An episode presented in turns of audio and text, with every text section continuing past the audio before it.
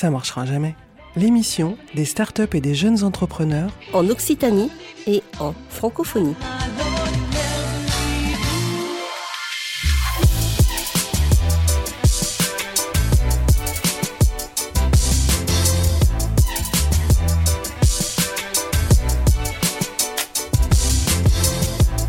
Ça marchera jamais, l'émission des startups et des jeunes entrepreneurs en Occitanie pour une émission spéciale annuelle en direct de la mêlée numérique 2022. Nous sommes dans la soirée Homo Numericus et vous savez quoi? Monter une startup, c'est un peu comme monter un groupe de rock. T'as les mêmes typologies de cerveau un peu cramés. Déjà, les motivations. Faut en vouloir pour être monosujet pendant une paire d'années. Compter sur sa copine, son copain pour remplir le frigo. Un peu embêter ses proches en leur demandant des sous pour un EP un peu pourri ou un proto inachevé. Ensuite, comme on monte son groupe, sa boîte, bah, il y a le leader. Généralement le chanteur, hein, celui qui a la grosse tête. Bah, le chanteur, le fondateur, il va chercher des poteaux avec qui faire des trucs. Faire des reprises, c'est plus facile de copier pour commencer. Trouver un endroit où bosser. Aller chercher des dates ou des clients, galérer quoi. Ouais, mais galérer à plusieurs, c'est quand même plus marrant. Une des phrases que j'entends le plus souvent dans un studio ou dans un coworking, ça pourrait être On n'est pas payé cher, mais qu'est-ce qu'on rigole? Enfin, jusqu'à ce qu'il s'agisse de payer le gaz ou le loyer quoi. Et enfin, c'est ça le plus rare, le succès. Le seul, l'unique, le vrai, celui où tu sais que tu tiens le monde au bout de tes doigts avec tes trois accords de guitare. Celui où tout le monde se rue sur ton appli. Ce moment-là, juste cet instant-là, à lui seul, vaut toutes les galères. Alors voilà, c'est un fait. Je connais plus de chanteurs et de start-upers au RSA que de millionnaires entrepreneurs. Et pourquoi ils continuent alors? Parce que plus que le fric, la gloire, le sexe, le rock'n'roll et la drogue, il y a quoi? Le souffle salvateur commun à tous les créateurs. Ça marchera jamais, c'est reparti et je ferme mon PC. Pourtant, on est dans le milieu du digital et on est très heureux d'accueillir un nouveau chroniqueur à Ça marchera jamais. Bienvenue Anto, ça va? Merci Matito, oui, ça va très très bien. Alors, comme on disait tout à l'heure, c'est un petit peu ton dépucelage. Euh, complètement, mais je suis très ravi de le faire avec toi. C'est vrai? Oui. Ah, c'est bien, c'est bien. On a beaucoup d'amour autour de cette table. Mais celui qui aime et qui va peut-être vous plonger directement dans le futur, c'est Jérôme Denis, le fondateur et justement créateur de Vast Reality. Bonsoir Jérôme Denis.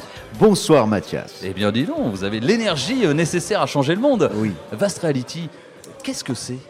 Vast Reality, c'est une idée complètement dingue.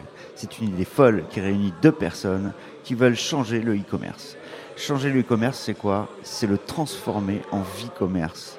J'ai eu l'idée de prendre la technologie que je maîtrise, qui est la, la réalité virtuelle, et de l'appliquer au e-commerce.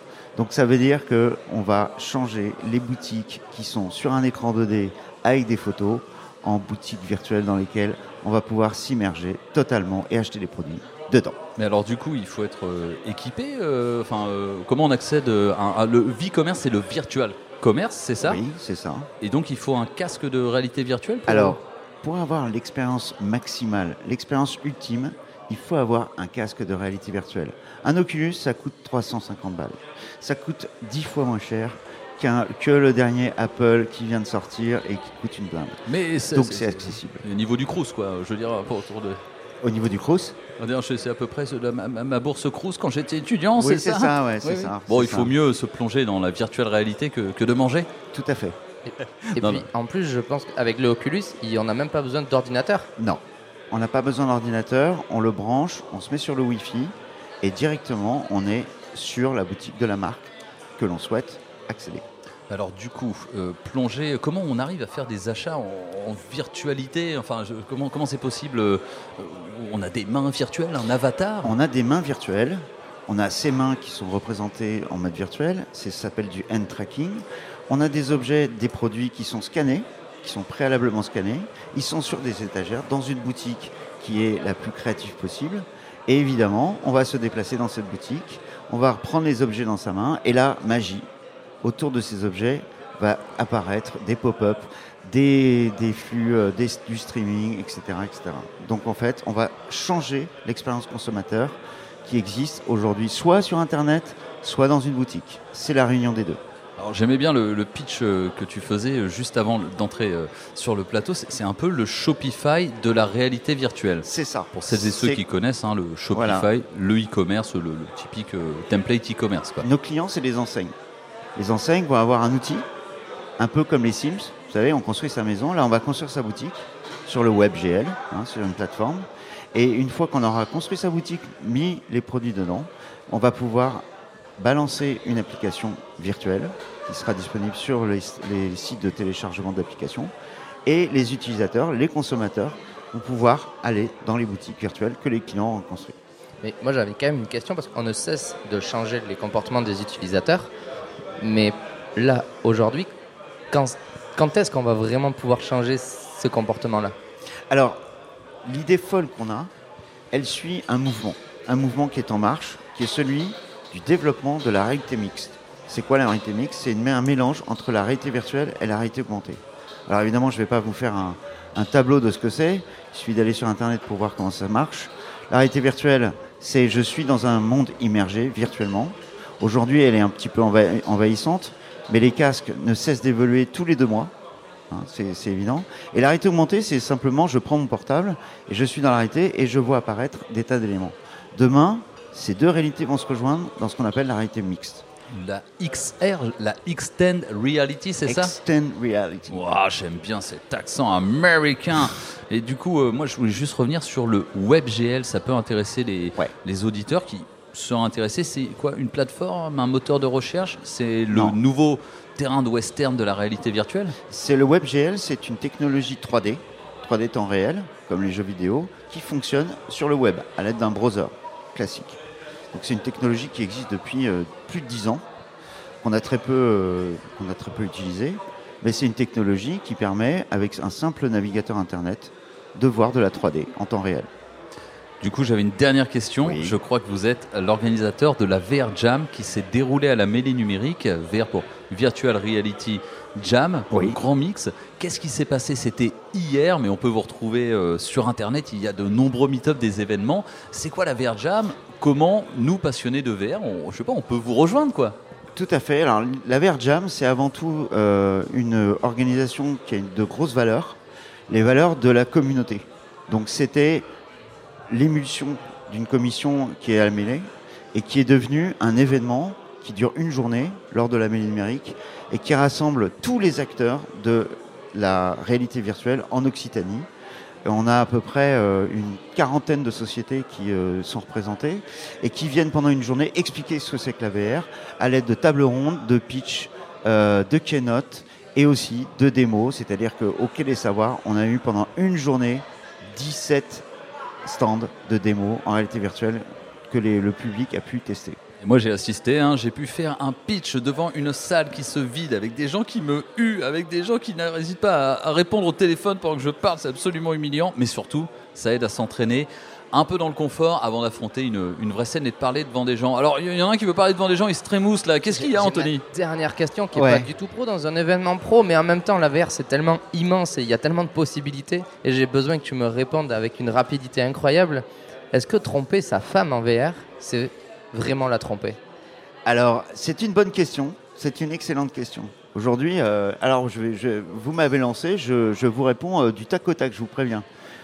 Le porno dans le VR, c'est quelque chose d'assez extraordinaire.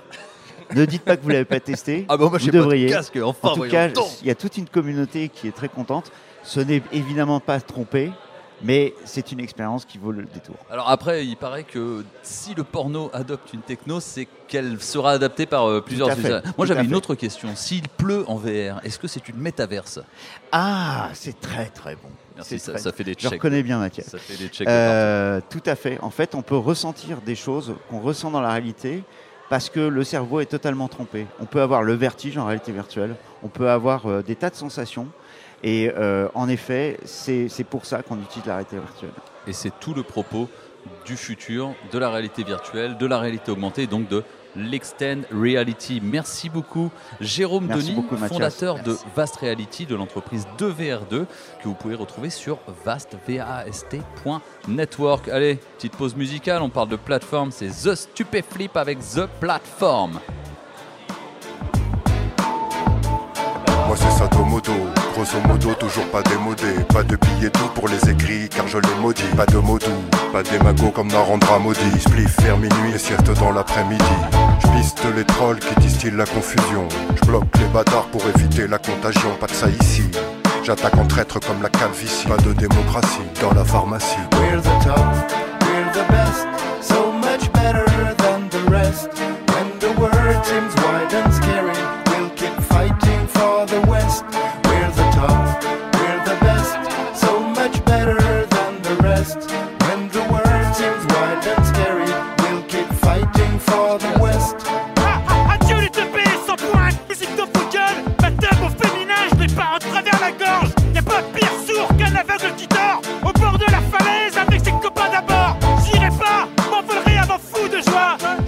Des plumes qui tomberont sur toi. Et puis voilà, Cadillac, fais hack hack, encore et en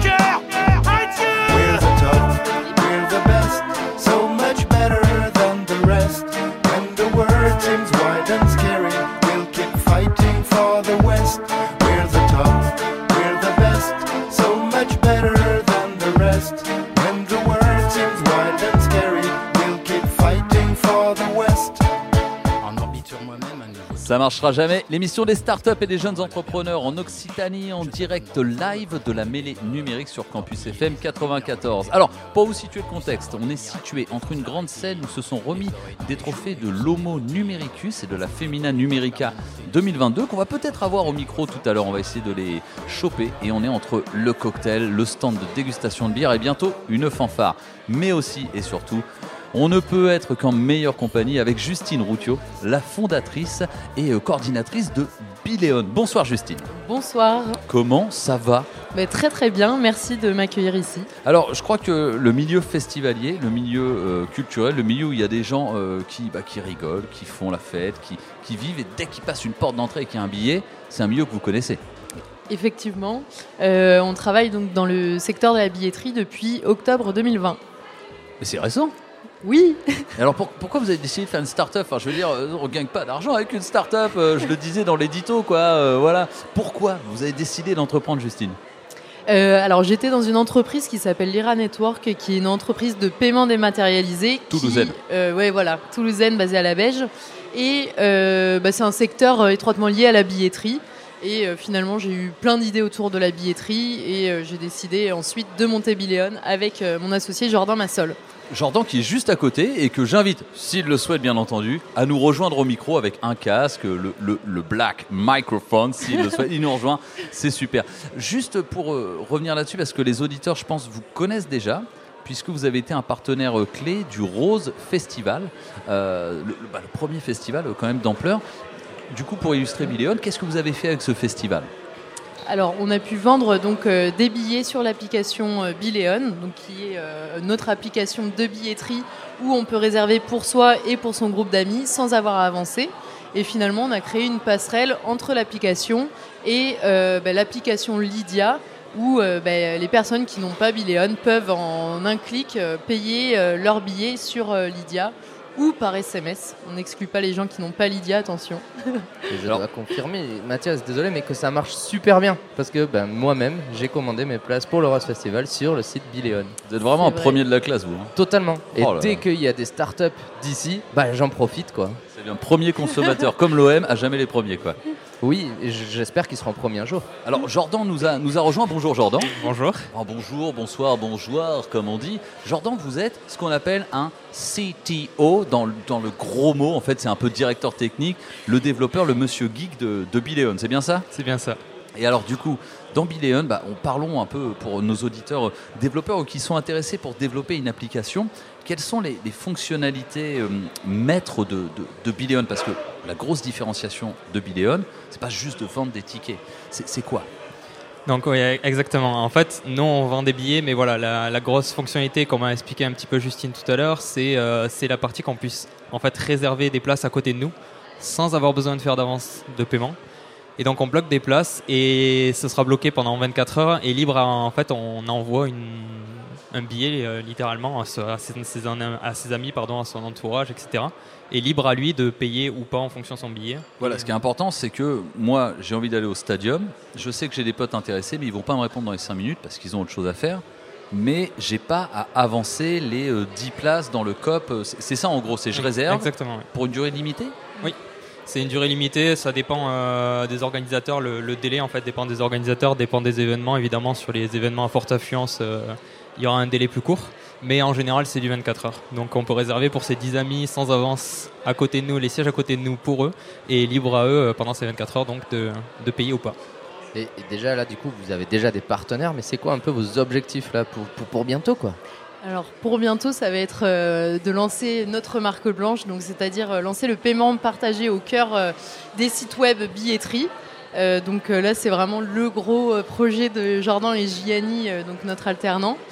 Euh, et on lance aussi euh, notre solution d'avantage euh, CSE pour toutes les entreprises toulousaines, pour toutes celles qui veulent bénéficier d'avantages euh, CSE pour les événements et activités de la métropole toulousaine. Parce que Disneyland, Futuroscope, c'est un peu trop loin. Ah oui, bah, c'est un peu trop loin, mais c'est proche en même temps. Alors tiens, j'avais une question pour celles et ceux qui voudraient s'attaquer un petit peu au marché des comités d'entreprise. Est-ce que c'est un public facile? Enfin, je veux dire, euh, est-ce qu'ils sont euh, durs à aborder? C'est peut-être en amont de phase. hein, je ne sais pas si c'est dans les objectifs, euh, voilà. Justine, du coup, vous qui êtes CEO, donc Chief Executive Officer, enfin on dit coordinatrice opérationnelle, peut-être même commerciale, c'est les gens qui, ferment des portes. c'est plutôt un public ouvert pour une start-up qui veut se lancer sur le milieu professionnel. est-ce que c'est facile? C'est bien reçu? Alors, je trouve que c'est un public très à l'écoute. On commence juste euh, la prospection. Il s'avère que grâce à la mêlée, on a eu euh, deux mises en relation. On a pu euh, bah, poser beaucoup, beaucoup de questions pendant une heure à un gros comité d'entreprise. Donc, on est très content. ils sont très à l'écoute parce que euh, on propose une solution locale et qu'on est à Toulouse. Mais euh, je pourrais bien te redire, Mathias, d'ici, je pense, euh, deux mois. Ah oui, bon, on va te réinviter sans problème. Alors moi, c'est marrant parce que Justine, t'es es très humble parce que la première fois qu'on s'est rencontrés, on m'a dit alors application de billetterie, le pitch, euh, super. C'est quoi vos clients? Et là, il y avait le euh, basketball All-Star Game. Enfin, votre premier client, c'était Harlem, Harlem Globetrotters. les Harlem Globetrotters. Non mais c'est vrai pour les auditeurs, c'est pas une blague. Oui. Vous êtes une des applications de billetterie référentielles pour les Harlem Globetrotters. Et comment vous les avez eus Alors, euh, c'est euh, pendant le Covid, on voulait faire, en fait, on voulait animer un club à Nantes en faisant gagner des invitations, etc. Et j'ai contacté tout simplement sur LinkedIn la chargée de commercialisation qui m'a euh, répondu. Donc c'était vraiment de la prospection à froid et elle a été très très sympa. Donc beaucoup de, de chance sur LinkedIn. Comme quoi, hein, je parlais Ouais. de la sérendipité en début, en intro, en édito. euh, Quand t'as le bout du monde, attends, attends, quand t'as le monde au bout des doigts, euh, juste avec un coup de chance, là, hey, le succès appartient aux plus chan- chanceux. Anthony Non, mais je, suis- je suis entièrement d'accord avec toi. Et moi, je trouve qu'il faut quand même saluer son courage et votre courage de vous être lancé en pleine période Covid. Euh, de L'avoir vécu, c'est pas si simple que ça. hein. Mathias, tu connais. Et, Bah, Je euh, pense tout le monde. hein. Oui, oui, oui, complètement. Mais euh, moi, moi j'ai, c'est bien d'être pro, c'est bien d'être courageux. Justine, t'es très bonne au ping-pong. Il faut quand même, il faut quand même déjà l'avouer. Euh, c'est, une adversaire incroyable. Et euh, du coup, j'aurais bien aimé euh, faire ping-pong avec toi et avec Jordan. Donc, euh, je vais avoir des petites questions. Vous allez répondre du tac au tac, si vous êtes partant. Ok, très bien. En- on répond en même temps ou euh, Non. chacun son tour? Une question pour toi, une question pour toi. Je te regarde dès que tu dois répondre. Combien de places tu as déjà avancé dans ta vie? 10. C'est pas beaucoup. Ton meilleur festival cet été Euh, J'ai pas fait de festival cet été malheureusement. Justine, ton meilleur festival Rose cet Festival. été Ok, un conseil pour entreprendre. Euh, bah, Oui, tu l'as, tu l'as. Soit, euh, comment on appelle ça? Euh, Allez, J'ai tu perdu, l'as. j'ai perdu, j'ai perdu le terme, mais euh, ose Tenace. pas, quand on te ferme une porte, va, passe par la fenêtre. Casse le mur, quoi. Voilà. D'accord, super. Un mot sur Mathias. Euh, cool. Un mot sur le starter. Euh, excellente ambiance. Un mot sur ton équipe. Euh, rigolote. Et un mot sur ton associé. Euh, c'est compliqué. T'hésites beaucoup. Ah, Non, très. et là voilà, la radio, ça ne marchera jamais. Il est magnifique, lui, mais l'exercice. Il fait pas de ping-pong le midi, c'est pour ça, il est moins habitué. Euh, C'est-à-dire qu'il faut bien qu'il y en ait un qui bosse quand même un petit peu quoi. Bah alors du coup vu qu'on a une équipe complète quoi entre vous, euh, CTO, directeur technique, CIO, directrice commerciale, et là vous avez euh, Gianni, euh, Linda, euh, je n'ai pas le Emma. euh, Emma, voilà c'est ça. Comment ça s'organise euh, Parce que vous êtes jeune et vous devez manager une équipe quoi. Du coup euh, ça a été quoi le plus grosse difficulté pour vous? Vous dites ah, ça fait peur ou finalement c'est du plaisir? Alors moi au début, euh, bah, déjà l'entretien, c'est bête, hein, mais euh, moi j'ai toujours été de l'autre côté en fait de la table, donc forcément ça fait un peu bizarre. Et je pense que j'étais plus stressé que lui lors du premier entretien. mais bon, ça fait partie du jeu. Et après, ouais, manager une équipe. Alors moi, je manage entre guillemets plus Gianni, puisque puisque les deux filles travaillent plus avec Justine. Mais, euh, mais déjà, oui, c'est sûr, ça fait bizarre parce qu'il faut, il y a des process en fait. On a commencé à élaborer des process, c'est quelque chose qu'on faisait pas du tout avant. Et euh, se partager donc du travail et arriver à travailler ensemble en fait euh, dans des bonnes conditions. Donc ouais, tous ces process-là, c'est quand même quelque chose de nouveau pour nous. Vous êtes devenu un grand groupe, c'est ça? Et Justine, avec euh, l'équipe marketing et commerciale, comment ça se passe? Euh, alors, les enjeux, c'est surtout euh, bah, quand on leur donne du travail, du coup, elles avancent. Et forcément, à un moment, elles ont besoin de nous. Et bah, c'est surtout bien, bien s'organiser pour, euh, bah, pour pouvoir répondre à leurs attentes parce qu'elles travaillent vite finalement. Bon, Voilà. j'aime bien cette expression. C'est la première fois que je me retrouve de l'autre côté de la table. Bon, en tout cas, Jordan, on n'a pas eu le mot sur ton associé. hein. Oui, Elle Je n'a pas oublié. Vous voulez un mot sur mon associé? Non, euh, non, alors déjà une excellente commerciale, après euh, plus dans, dans le côté perso, plus une bonne confidente. Oh, une bonne confidente. c'est mignon. Écoutez, j'ai envie d'en savoir plus, mais dans un an. Merci beaucoup Jordan, merci beaucoup Justine, fondateur et fondatrice de Biléon, que vous pouvez retrouver sur leur site. Biléon, je pense que Google est votre ami là-dessus, partenaire du Rose Festival et des nombreux autres festivals à venir. Jordan, la prochaine, elle est pour toi. Ça commence comme Archive, mais ce sera Arctic Monkeys. Are You Mine? Merci.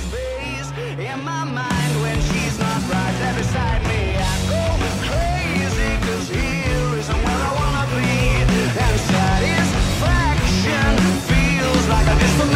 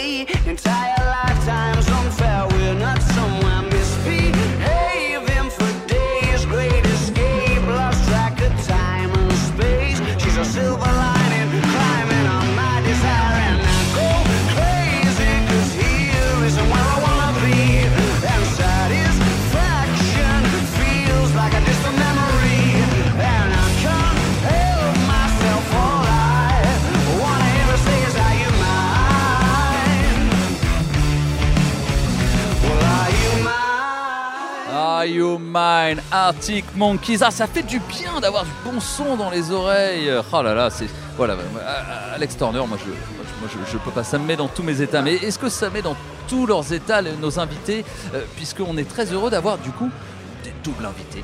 Nous avons notre partenaire IMSA de la mêlée numérique 2022 qui est présente, représentée par Julie Gottlieb. Bonsoir Julie. Bonsoir. Comment ça va? Bah, génial. Alors IMSA, qu'est-ce que vous faites? Vous faites quoi IMSA IMSA, on est l'informatique de la MSA, le deuxième régime de protection sociale en France. C'est qui les premiers Qu'on leur casse les gens Bah, c'est, euh, euh, par exemple, la, plupart, la, la majorité des, des, des Français aujourd'hui sont affiliés à la CPAM, qui est l'organisme de sécurité sociale en France, Classico. Classico. Et la MSA, nous, ben, on va avoir euh, les agriculteurs, le personnel de la SNCF, la- on est la Caisse des Français à l'étranger aussi. Donc voilà, on a d'autres, on a d'autres adhérents euh, qui sont affiliés chez nous. Excellent. Bah oui, parce qu'on dit souvent entreprendre, euh, c'est prendre un PC, faire une start-up, mais euh, finalement, on est agriculteur, on est entrepreneur, on est artisan, bah, on est aussi une, bah, un entrepreneur, qu'on peut être jeune et jeune, moins jeune, mais là, on va surtout aller vers le côté jeune. Bonsoir, Selena Ravetta, fondatrice de Tribu for Kids.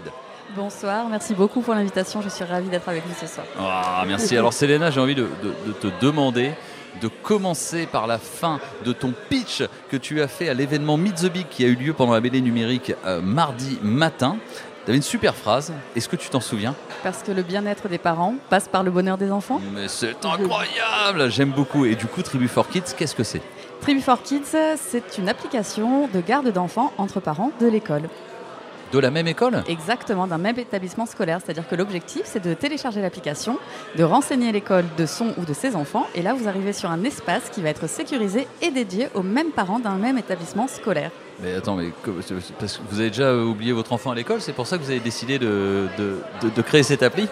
Alors, oublier son enfant à l'école, heureusement, non. Mais le stress d'arriver en retard le matin au portail de l'école, euh, d'avoir une réunion tardive et d'arriver bah, le dernier parent, les grèves des professeurs, les mercredis, les samedis, les activités extrascolaires, tellement d'exemples et, et- et de cas de figure que les parents connaissent euh, si bien. Ça me donne presque envie de faire des enfants. C'est vrai? Presque. Avec moi? Oui. Incroyable. Il se passe vraiment un truc autour de cette table. Julie Gottlieb, IMSA, vous avez des enfants? Ben oui, j'allais dire, je suis ravie d'être là parce que je vais tout de suite télécharger cette application. Eh, On va pouvoir Parfait.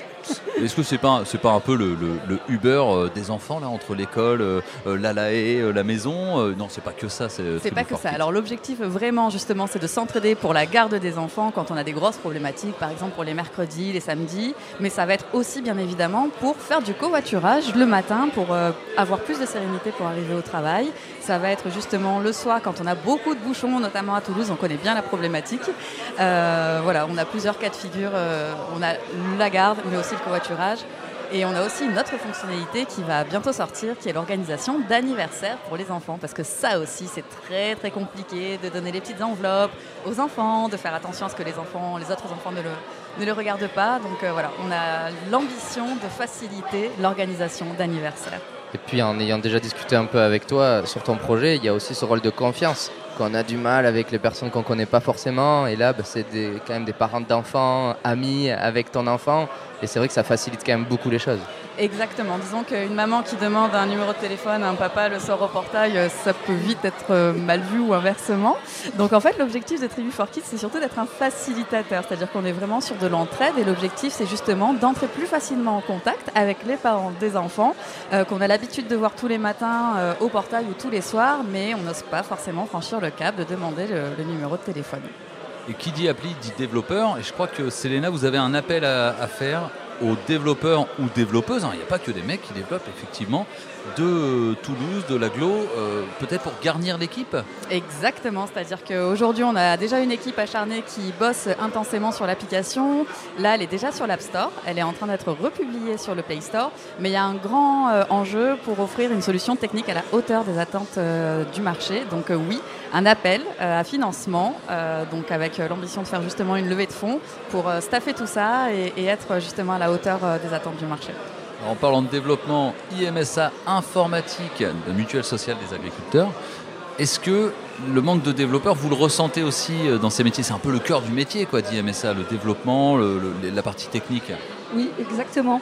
Aujourd'hui, on, ben, on a du mal à recruter des développeurs Java. Pourtant, on, est une société qui porte du sens puisque en fait, on, rend un service public, c'est-à-dire que on va, euh, est la DSI en fait de, de la MSA, de tous ses adhérents, et donc euh, on, a une action au niveau de la protection sociale. Il y a des milliers d'adhérents derrière, qui vont toucher leurs cotisations, avoir leur remboursement de santé, euh, toucher leurs prestations familiales, et donc on a besoin de développeurs qui vont euh, développer le portail numérique euh, comme mesdroitssociaux.gouv, le portail numérique MyMSA et moi.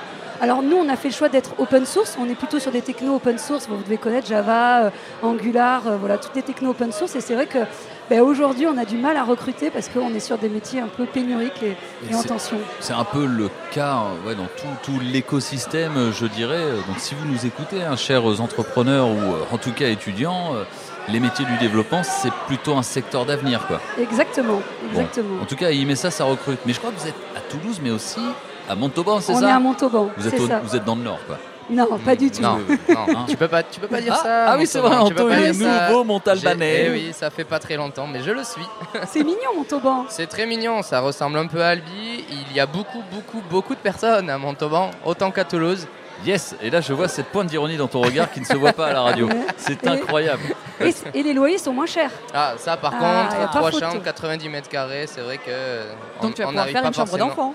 Mais c'est Oh. pour ça que je disais que ça me donnait euh, presque envie d'avoir des enfants. Ouais, bah ça, je crois que c'est bien calé. Bon, on va en parler à Léa, ta copine. hein. Je pense qu'elle sera très contente de nous entendre. Léa, si tu nous entends, ce soir, il va se passer des choses. Donc c'est très bien. Mais euh, derrière tout ça, pour revenir un peu plus sérieux, c'est l'idée d'attractivité. C'est-à-dire que des développeurs, il y en a en Occitanie, mais pas qu'en Occitanie, il y en a dans des zones qui, sont, euh, qui ont été rendues en fait euh, invivables avec euh, le confinement, la période Covid. Je pense aux métropoles sursaturées comme Paris par exemple. Est-ce que vous mettez en avant le côté art de vivre, loyer pas cher à Montauban et à Toulouse? C'est quelque chose que vous mettez sur la table, sur le recrutement? Alors, au- au-delà de effectivement euh, là où l'on est, puisqu'en fait on a plusieurs sites. hein. IMSA, on a un site à Montauban, mais on a un site à Avelin, à l'île d'Abo. Après, je pense que c'est plus l'état d'esprit qu'on met en avant. C'est-à-dire, nous, on a trois jours de télétravail.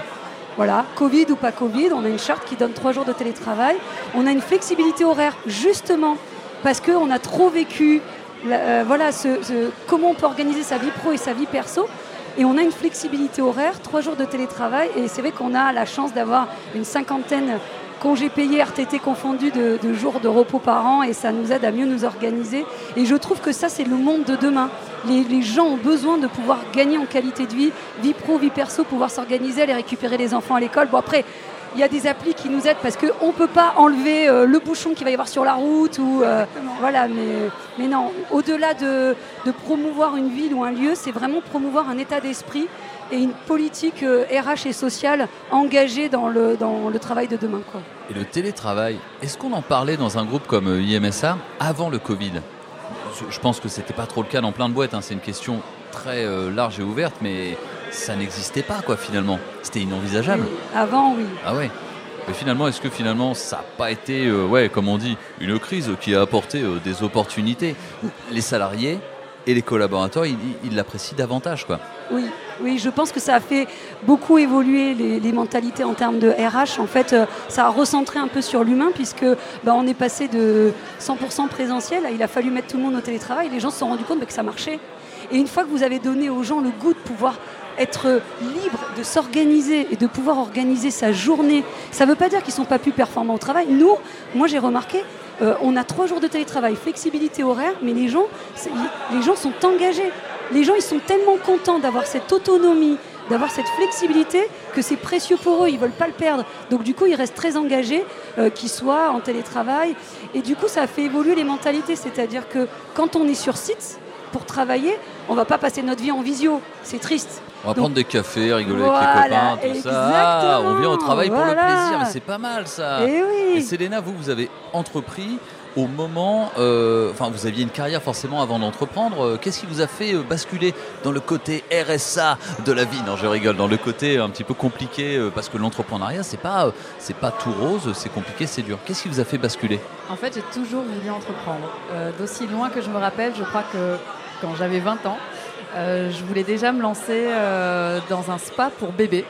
Voilà, j'avais vu un, un reportage Un à la télé euh, ouais, et, euh, en Angleterre et donc du coup je voulais importer le, le- le projet euh, en France et lancer bon, un spa pour bébés. Donc je voulais trouver un local sur Tournefeuille. Enfin voilà, j'étais déjà lancée dans mon truc et puis finalement bon, c'est c'est- c'est- ça s'est terminé aussi vite que c'est venu. Et en fait j'ai toujours eu des idées un petit peu loufoques, un petit peu folles comme ça, mais en fait c'était toujours le reflet d'une volonté d'entreprendre et de vouloir créer en fait, et de vouloir créer, de se dire que il n'y a rien qui est impossible. Le, le champ des possibles est infini. Euh, et en fait, pendant le confinement, j'ai rencontré une situation extrêmement, extrêmement douloureuse où en fait, euh, on devait retourner au travail alors que les écoles ne rouvraient pas. Donc, comme beaucoup de parents, on s'est envoyé des centaines de messages WhatsApp. On s'en souvient. Et c'était très très compliqué, on ne savait pas qui était où. Euh, sur la base d'une photo sur WhatsApp, on ne peut pas retrouver les gens. Bon, on s'est trompé dans les, dans, dans- dans les, dans les dates, c'était très très compliqué. Et c'est là où je me suis dit, mais ce serait tellement simple d'avoir une application entre parents pour nous organiser. Et j'ai commencé à en parler en- aux parents de l'école, ils ont été vraiment très ravis et séduits par l'idée. Et on s'est dit, allez, vendu, on part. Et dix jours plus tard, il y avait le nom, le logo, une première ébauche du site internet et Tribu for Kids était né. Entreprendre, on a l'impression que c'est un coup de foudre quand vous parlez, euh, euh, Selena. Je suis amoureuse. Je suis amoureuse de ma boîte. Mais bon, en tout cas, c'était un ravi de vous avoir au micro. Julie Gottlieb de IMSA et Selena Ravetta, fondatrice de Tribu for Kids. On se fait une, un, bah, une petite, un petit interlude musical avec une nouveauté. AD, c'est tout savoir. Merci à vous. Je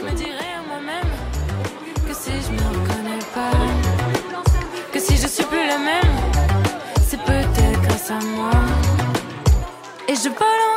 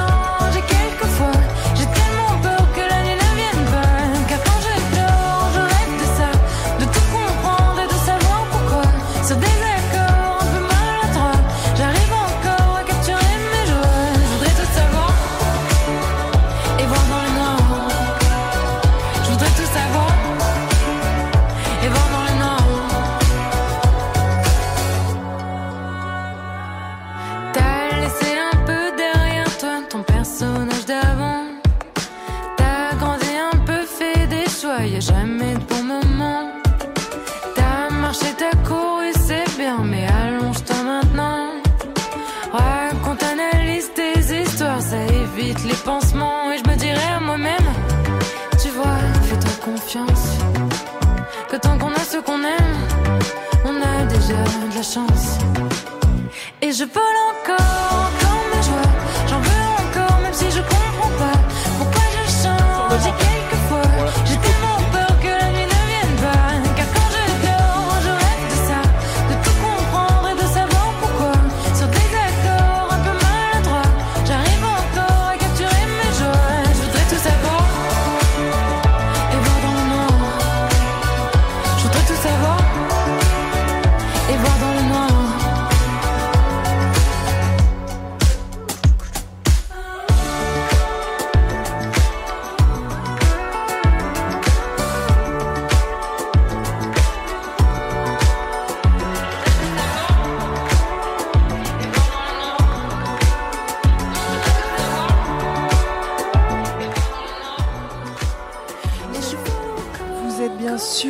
Campus FM 94 FM à Toulouse, en direct du Festival de la Mêlée Numérique avec une émission spéciale Ça marchera jamais.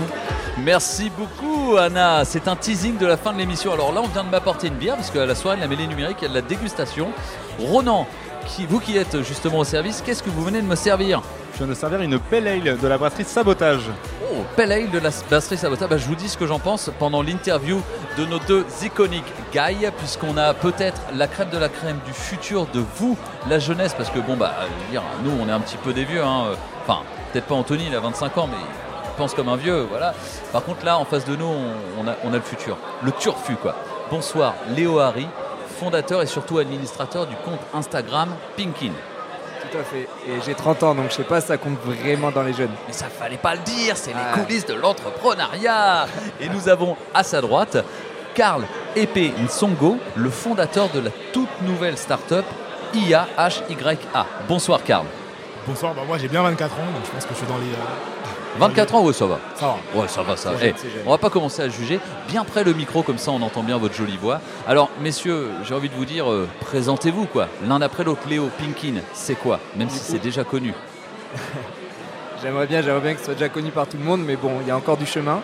Du coup, Pinkin, c'est euh, un projet d'application mobile qui va recenser les, les soirées en vidéo avec des utilisateurs qui sont sur place et qui partagent des vidéos en live pour but euh, de, en fait, de, du coup, de montrer l'ambiance aux utilisateurs qui, euh, qui sont sur l'application et pour un peu les aider à décider de leur lieu de soirée, euh, où est-ce qu'il faut aller ce soir en fonction de ce qu'ils cherchent aussi comme mood. S'ils veulent vraiment faire la fête, s'ils veulent juste être posés, boire un verre. Donc voilà, c'est un peu euh, une application qui permettra de voir en temps réel comment se passent euh, les ambiances à droite à gauche dans ta ville. Chercher le mood, c'est aussi le propos de IA qui a été créé par Karl. IA, qu'est-ce que c'est?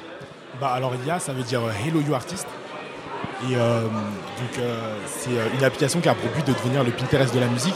Donc en fait c'est un endroit où on pourra partager librement tous nos goûts musicaux et pour, l'avenir faire de la promotion des artistes autour de nous avec nos propres goûts musicaux. Alors du coup, c'est- c'est un grand moment pour vous, Karl, puisque on s'est vu il y a deux jours. Vous m'avez dit, Mathias, là, ça vient de sortir. C'est maintenant. J'ai fait les dizaines. Les dizaines sont super canons.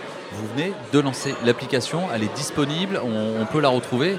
Ça fait quoi comme effet d'avoir le monde au bout de ses doigts quand on sort l'application On se dit, allez, c'est parti, quoi. Bien alors déjà ça fait du bien, parce que ça fait un moment que je travaille dessus. Euh, de profession, je suis directeur artistique digital, donc euh, c'est moi qui ai pu réaliser euh, le design, la communication et aussi les maquettes de l'application. Et depuis le lancement lundi, il y a une grosse communauté qui est derrière. Euh, 2000 personnes sont venues sur le projet au dernier moment après une vidéo TikTok il y a 10 jours. Et aujourd'hui, euh, bah, après le lancement, euh, 72 heures après, il y a plus de 400 clips envoyés, euh, des gens qui se connectent euh, un peu partout dans le monde, au Canada, aux États-Unis, en Indonésie. donc ça fait vraiment plaisir de voir que, que ça touche toute la Terre. Quoi. Et on sait qu'on peut rejoindre Léo, enfin le projet Pinkin sur Instagram, mais toi c'est quoi vraiment? Épelle-nous ton nom pour le TikTok, pour l'Instagram. Alors pour le TikTok, pour l'Instagram et pour le site web, c'est le même nom, c'est Hello You Artist, donc c'est les initiales de Ya. Et euh, ça s'écrit du coup euh, en anglais, donc Hello You, je pense que vous savez l'écrire, et artiste sans e.com. Et euh, vous pouvez retrouver le premier board musical en ligne. Excellent. Alors, du coup, je, faisais le, comment dire, je racontais un petit peu l'histoire de la sortie de l'application. Alors, suite, je dois ramener une communauté parce que on va prendre le sens inverse qui se passe actuellement pour Pinkin, c'est qu'en attendant de développer l'application, et ça, c'est un conseil, je pense, très important pour tous les aspirants entrepreneurs, c'est que vous avez commencé donc sur des moyens gratuits. Disponible, c'est-à-dire les réseaux sociaux et principalement Instagram. Et actuellement, Pinkin fait rentrer de l'argent avant la sortie de l'application avec une communauté. Expliquez-nous un peu comment ça s'est passé, comment ça se passe actuellement. Bah, du coup, moi, je me suis vite rendu compte que l'un des freins du projet, ça allait être euh, le nombre d'acteurs euh, dans, ce, euh, dans cet univers. Les boîtes de nuit, les gérants, les clients, les DJ. Il y a beaucoup d'acteurs et donc plus il y a d'acteurs dans un projet, plus c'est compliqué. Et donc, euh, c'était important de se faire connaître avant même le lancement de l'application. Et c'est là qu'est née l'idée, en fait, de, euh, notamment avec l'aide de Mathias, qu'est née l'idée de faire un compte Instagram pour, euh, pour faire un POC, en fait, un POC de l'application. Et euh, donc en story, on partage, on fait le tour de la ville et on a réussi à créer un réseau d'ambassadeurs. Donc on reçoit des vidéos euh, de gens qui sont sur place. Donc le concept de l'application en fait, sauf que c'est sur Instagram pour l'instant. Et ça nous permet bah, de, développer le réseau ambassadeur et comme tu dis, de déjà faire entrer des sous avec, euh, donc grâce à la création d'une belle communauté euh, sur Toulouse. Et donc on vend la visibilité aux, euh, aux établissements toulousains. Et justement, tu parles de ton programme ambassadeur. On est sur Campus FM et il y a bien des étudiants qui doivent nous écouter. Ça peut forcément les intéresser. Comment on devient ambassadeur Pinkin? Et qu'est-ce que ça peut nous rapporter? Alors, ambassadeur Pinkin, il y, a- il y a un post sur, le, euh, sur Insta là, qui s'appelle. On peut euh, gagner un yacht, je crois. Ouais, au bout de 2000 vidéos, tu gagnes un yacht. Sauf que je te bloque à 1999 vidéos. Coup dur, coup dur Euh, mais 2000, c'est costaud. hein. Là, le meilleur ambassadeur qui s'y file vraiment, il est, il est à 100, 117 vidéos. Et 2000 vidéos, il faut y arriver parce qu'il faut savoir que tu nous envoies une vidéo, mais on va pas forcément la publier. On la publiera que si elle est de bonne qualité. Donc, il faut faire 2000 vidéos de bonne qualité. Et surtout, il y a des paliers, hein, parce qu'on parle des 2000 vidéos pour gagner un yacht, mais euh, oui, il y a oui, des, voilà. des avantages, voilà. C'est ça qui est cool aussi. Au fur et à mesure, tu gagnes des trucs euh, du nombre de vidéos postées qu'on a repostées. Tu vas gagner des trucs, dont des, euh, des promotions sur des verres, sur des bouteilles, et puis aussi de la, de- des petits éléments pinking, quoi, différenciants, qui te permettent aussi de rentrer concrètement dans, dans le projet. Les capotes Pinkin Fluorescentes. Phosphorescentes. Ah oui, c'est On bien. dit aussi. ça Je sais pas. Je ce sais qui- pas. c'est- Un des Carl, deux. C'est quoi Qui brille dans le noir euh, C'est quoi Phosphorescente Après, tu fais Star Wars. Ouais, cool. C'est Yes. bon dans ton mood, ça Yes, là, je pense qu'on vient de violer l'imagination de pas mal d'auditeurs. Merci, euh, merci Anto. Je suis vraiment content de, que ce soit ta première radio. C'est un, un bon dépucelage. Non, vraiment, ça me fait plaisir. Bon, on redevient un petit peu sérieux quand même. Karl, sur IA, là, c'est le lancement. Comment on peut rejoindre le projet et partager des vidéos? C'est un lien YouTube, on agrège dans l'appli et ça crée un Pinterest de la musique, c'est ça? En fait, pour la première version, c'est un moodboard musical collaboratif.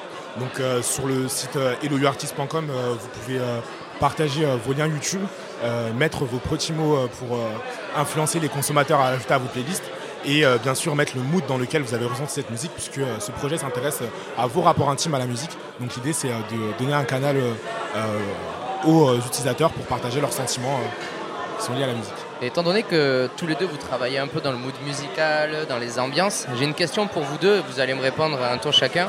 Aujourd'hui, ce soir, l'ambiance qu'il y a, ça vous fait penser à quoi comme musique Léo? Ouais, J'ai vu une fanfare, une fanfare, tout ça, c'est c'est les férias un peu. Les férias Bah, fanfare. Rouge et blanc, Bayonne Peut-être pas, peut peut-être pas jusque-là, mais ouais, Oui. une fête. euh, Il y a une fanfare à la mêlée numérique 2022, sachez-le. C'est ok, d'accord, très ouais. très bien, très bien. Et toi, dis-nous, Karl. Et pour moi, je dirais que l'ambiance de ce soir, c'est plutôt euh, le partage, cher comme euh, le mood Surya. Euh, c'est un peu euh, comme un beau repas, il y a certaines ambiances qui qui sont faites pour être partagées, donc euh, c'est un peu le mood de ce soir de la mêlée. Mais le, le mood, du coup, c'est important parce que c'est vrai que t'es chill dans ton canapé ou alors t'as envie de sortir et de, de faire la fête.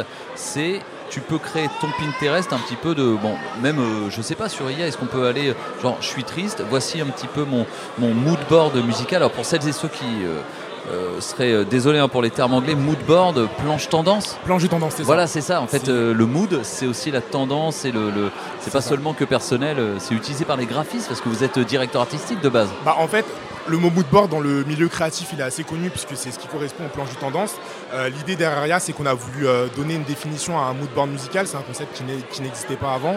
Euh, donc, c'est avec des, propres- des codes propres à l'éthique de la musique. Donc, sur ce moodboard-là, il n'y a pas de pub sonore.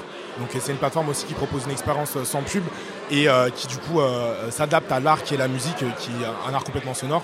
Donc, l'idée ici, c'est de ne jamais proposer de pub sonore pour permettre à tous les utilisateurs d'avoir une expérience musicale optimisée. Il n'y a rien de pire que ça, la pub dans la musique. C'est pour ça que vous êtes sur Campus FM, une radio 100% sans publicité et que du plaisir.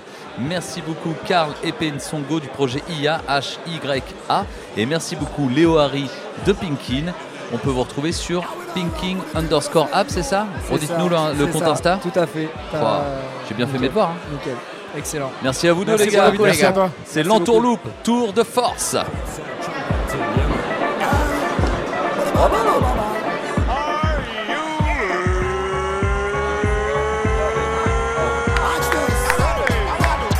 Yeah, put a bit of in the name of Shaman, the bomb, and the grom, and the soul killer. That be conquer, bomb, and the fed of a cheddar, coming, and killing a bomb, clot. Wanna be gonna be dead with a bomb, boom, rat, tat, tat, tat, problem, master, bump, and a crash, pussy, can a boom, boom, pussy, cat, a compound. Yeah, put a bit of gotta get a bus up, I'm making it known, every best with them, and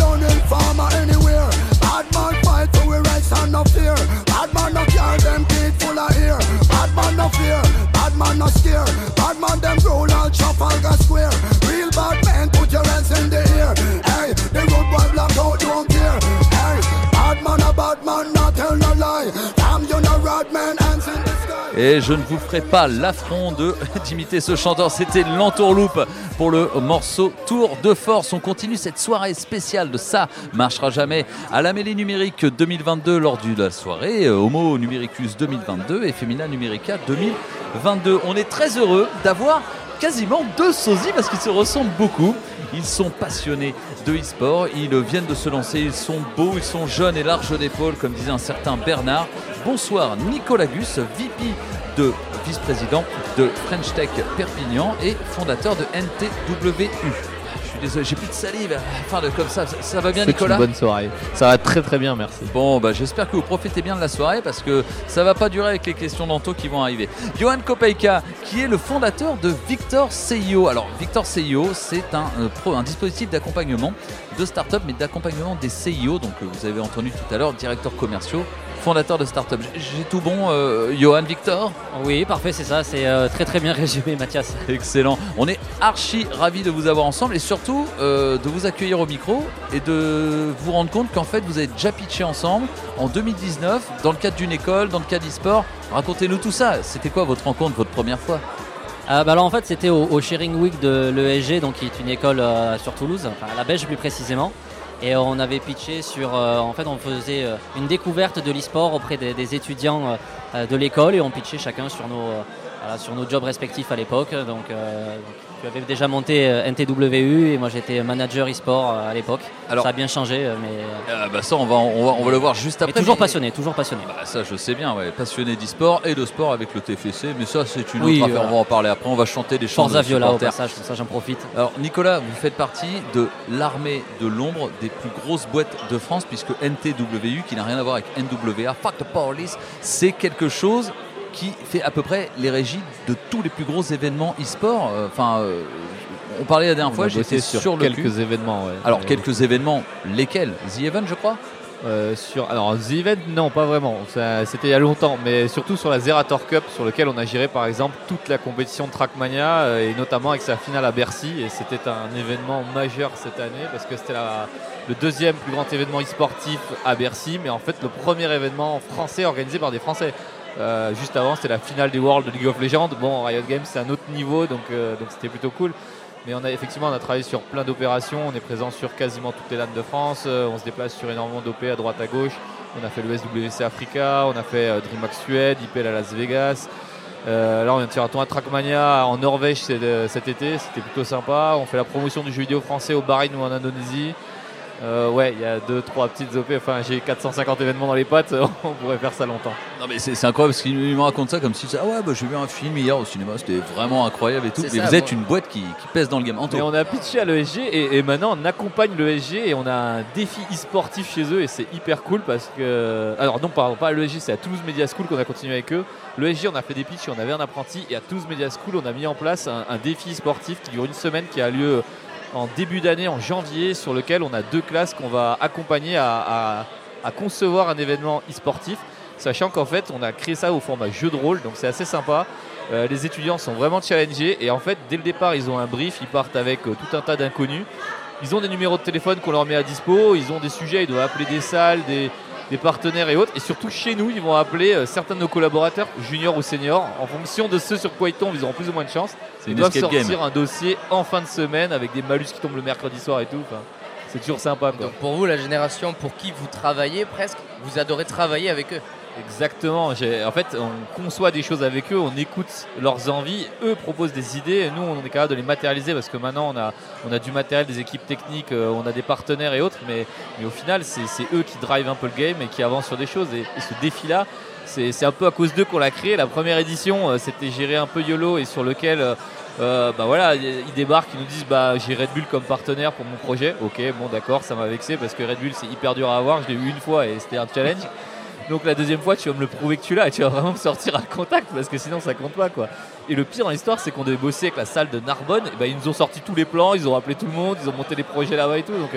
Non, ça bosse, ça se change et c'est fou. Cette jeunesse, elle a une capacité incroyable. On n'a qu'à voir euh, sur un Z-Event pour en reparler. Ce qu'elle est capable de mobiliser comme finance, c'est juste hallucinant quoi. Plutôt encourageant. Mais c'est- marrant, Anto, t'as as des questions intelligentes, je trouve. euh, c'est- surprenant. C'est fort sympathique. Bah tiens, t'as pas une Mais question intelligente pour euh, Johan complètement. Juste, juste avant, j'allais juste rebondir Kopeika. sur ce qu'a dit Nicolas. Il faut quand même dire que euh, la France fait partie des, des- des piliers de l'e-sport et on a une superbe communauté avec euh, énormément de passionnés qui participent à l'e-sport, d'abord bénévolement et de plus en plus maintenant de manière professionnelle. Et NTWU en fait partie, et fait partie de ces grosses boîtes qui ont fait des super trucs dans l'e-sport. Donc, euh, en, en tout cas, moi je suis très fier de l'e-sport français en général. Et, euh, voilà. Et Pour ceux qui auront la ref, colonel Kameto. Colonel Kameto, bien sûr. Voilà, totalement. On a battu l'Espagne très Et réservé. c'est pas grave, on parle entre jeunes, Mathias. Du coup, euh, Johan, j'avais des petites questions. Donc, euh, une question vraiment très importante pour moi. Si tu devais accompagner le CEO du TVC, ça serait quoi ta réaction? Si je devais accompagner le CEO du TFC, alors déjà, euh, déjà je le remercierais de me faire confiance. Parce Nulle, que, cette question. Moi, en tout cas, je le remercierais, le CEO du TFC. Euh, donc, euh, ouais, ouais, bah, le CEO du TFC, qu'est-ce que je lui dirais? Euh, Muscle en, ton en jeu. soi, en soi, il n'y a pas grand-chose à dire de. Il n'y a pas grand-chose à dire depuis la depuis la reprise du club parce que vraiment le club fait de fait de grandes choses. Mais je lui poserai plutôt des questions au niveau du, du budget, de la stratégie de recrutement de cet été. Mais hormis ça, je, je lui dirais surtout de penser euh, au, au public qui est vraiment présent depuis, euh, depuis l'an dernier, depuis la reprise. Il y a vraiment un vrai, véritable engouement euh, Là, je à vois, Toulouse. là, donc, je, euh, je vois Nicolas qui, qui s'endort parce que bon, euh, Ah, Perpignan, c'est quoi. C'est D4, euh, c'est ça Vous, Ouais, vous bon, êtes où, allez, Il est en train de me dire. On va parler rugby. Il est en train de dire Parle-moi de FIFA, parle-moi de FIFA. Parlons ça. 13, là on n'est pas trop mauvais en plus. Le Bon. 15 ça se Champion d'Europe, champion d'Europe, mais alors le 13 lui, on ça fait des choses. Là- mais, eh, je rejoins ce qu'il a dit, à Toulouse vous avez quand même un public de folie quoi. Enfin, dire, vrai. euh, Désolé, essayer de circuler autour du stade hein, quand il y a un match, hein, c'est un délire. Les gens sont garés tellement n'importe où que tu roules plus. T'entends le son, euh, 40 cités étudiantes à côté, euh, ça traverse toute la Il n'y ville. a pas besoin euh, de match pour ça. Et ça, le bruit, c'est grâce aux Indians non, euh, que je salue. que tu salues avec amitié. Bon, parce qu'on prend un petit peu les choses à l'envers. C'est vrai que qu'est-ce que tu dirais au CIO du TPC C'est parce que tu accompagnes les CIO, on l'a vu tout à l'heure, directeurs et dirigeants de start-up. Euh, Oui. c'est- C'est quoi, c'est quoi l'offre en fait? Et pourquoi Victor, alors que tu t'appelles Johan, face à Alors, Anthony euh, je vais à prendre les côté de questions dans- Nicolas Beaucoup de prénoms là, et du name dropping. Euh, non, je vais prendre les questions dans l'ordre. En fait, Euh, j'ai créé Victor parce que je voulais créer une offre d'accompagnement vraiment CEO-centrique. En fait, je voulais me concentrer sur les CEO parce qu'il existe beaucoup les de. anglicismes. Oh, les anglicismes. Ouais, Qu'est-ce que c'est CEO-centric Euh, C'est une offre Centré sur les CEO, voilà, centré sur les- sur les les, sur les fondateurs de start-up, d'entreprises, effectivement. Et euh, en fait, je suis parti du constat qu'il y avait beaucoup d'offres d'accompagnement euh, dans le dans l'écosystème toulousain et même général en France, dans le monde, qui se concentraient surtout sur les idées et pas forcément aussi sur les humains qui avaient derrière les idées et qui sont parfois beaucoup plus importants que les idées. Euh, donc, je voulais me concentrer sur eux pour euh, voilà les, les aider à vraiment euh, euh, mettre des mots sur ce qu'ils avaient dans la tête. Et voilà, donc c'est déclinable en plusieurs plusieurs formats, mais c'était ça mon euh, leitmotiv de base. C'est que avant tu bossais pour euh, un fonds d'investissement qui s'appelait Team Up, des startups, tu en as fréquenté un tas et oui. tu en fréquentes encore euh, pas mal aux, aux starters. L'idée que, que je retiens derrière, c'est que la personnalité vaut tout autant que le projet, c'est ça? Voire même plus, voire même plus. Euh, si je vous dis des noms comme euh, Steve Jobs, euh, Elon Musk, Bill Gates, enfin, il y en a, il y en a des, enfin, il y en a beaucoup. Ce sont des gens qui ont changé le monde et, et en fait, euh, quand on enlève le, le- le CEO d'une boîte, ben on enlève en fait, on, on enlève la tête pensante, on enlève celui qui a créé la boîte, qui, a, qui lui a donné une direction. Donc, euh, donc forcément, c'est très important d'avoir euh, un dirigeant qui, qui sait ce qu'il veut faire et qui sait comment y arriver. Et parce que si on le change, bien en fait, on change tout, on change les idées, on change le fonctionnement, on, on change les valeurs. Il y a, voilà, tout, tout est, tout est unique. Bon, on va repartir un peu dans l'humour parce que moi j'aime pas être sérieux, désolé. Rigolons, Ah, ouais. ah, ah. Bon, je suis désolé Nika, mais ma dernière question va encore se tourner vers Johan. Et Johan, je crois que tu accompagnes l'entreprise qui va passer juste après, qui est Jog. Oui. Et j'ai une fait. question très importante. Est-ce que tu as trouvé une copine du coup? Grâce à Jog, ben, pas encore parce que l'appli n'est pas encore euh, n'est pas encore sortie, mais euh, C'est une excuse facile. mais, Oui, c'est trop euh, facile. mais, mais j'espère en tout Et cas ce soir parce que pardon? Ce soir Ce soir Ce soir, bah alors, attendez parce que je suis à mon premier verre, donc on verra. Je repasse dans deux trois verres, on en rediscute, mais euh, mais en tout cas, euh, en tout cas, Jog euh, Jog a de très belles promesses. Euh, je vous laisserai évidemment le plaisir aux fondateurs de- d'en parler, mais mais effectivement, on espère en tout cas. Et on va rendre hommage à tes origines ukrainiennes, Johan, puisqu'on va écouter Clémen Slakanja juste après. Mais avant, je voulais énormément vous remercier. Nicolas Gus, VP de la French Tech Perpignan et fondateur de NTWU, et Johan Kopejka, fondateur de Victor CIO. On peut vous retrouver sur vos réseaux sociaux et le Google respectif. Merci beaucoup, messieurs. Merci à Merci à vous pour l'invitation. Et c'est le morceau Poutine Put Out avec le doigt du milieu levé. I run this freaking show. You think I can't speak English? There's nothing I don't know. I know that World War III nobody wants to see. So please, EU and USA, don't mother suckers mess with me. Oh, yes, I can. Cause I'm the president with the greatest plan to make my mother Russia number one again. And by the way, I hit better than Jackie Chan. I'm Jackie Man. Do you want peace? Or you want a piece of me?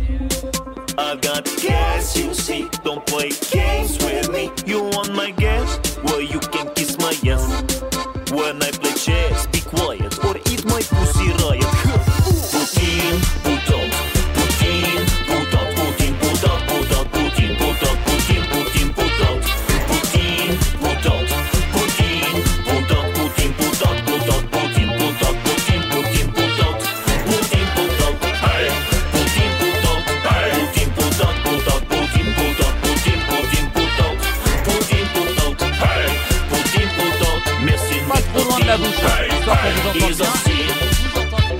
It's great to be president of the biggest country. You can have Winter Olympic Games in 40 degrees. By the way, Eurovision is okay.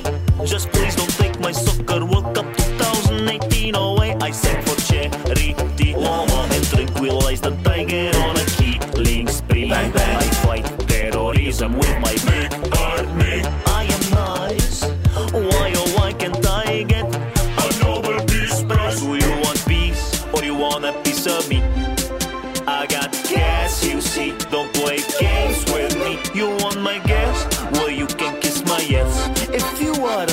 week.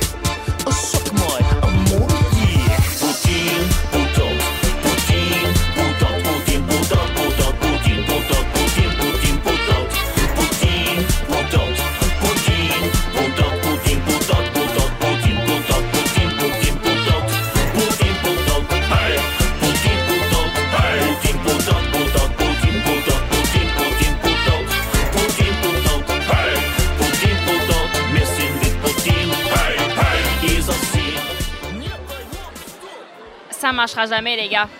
Merci beaucoup. Effectivement, ça marchera jamais. Alors là, on, on- on va rencontrer les créateurs d'une appli de dating et vous voyez un petit peu comment c'est reçu. Franchement, les gens n'ont aucun respect dans cette soirée de l'Homo Numericus 2022, la Femina Numerica 2022.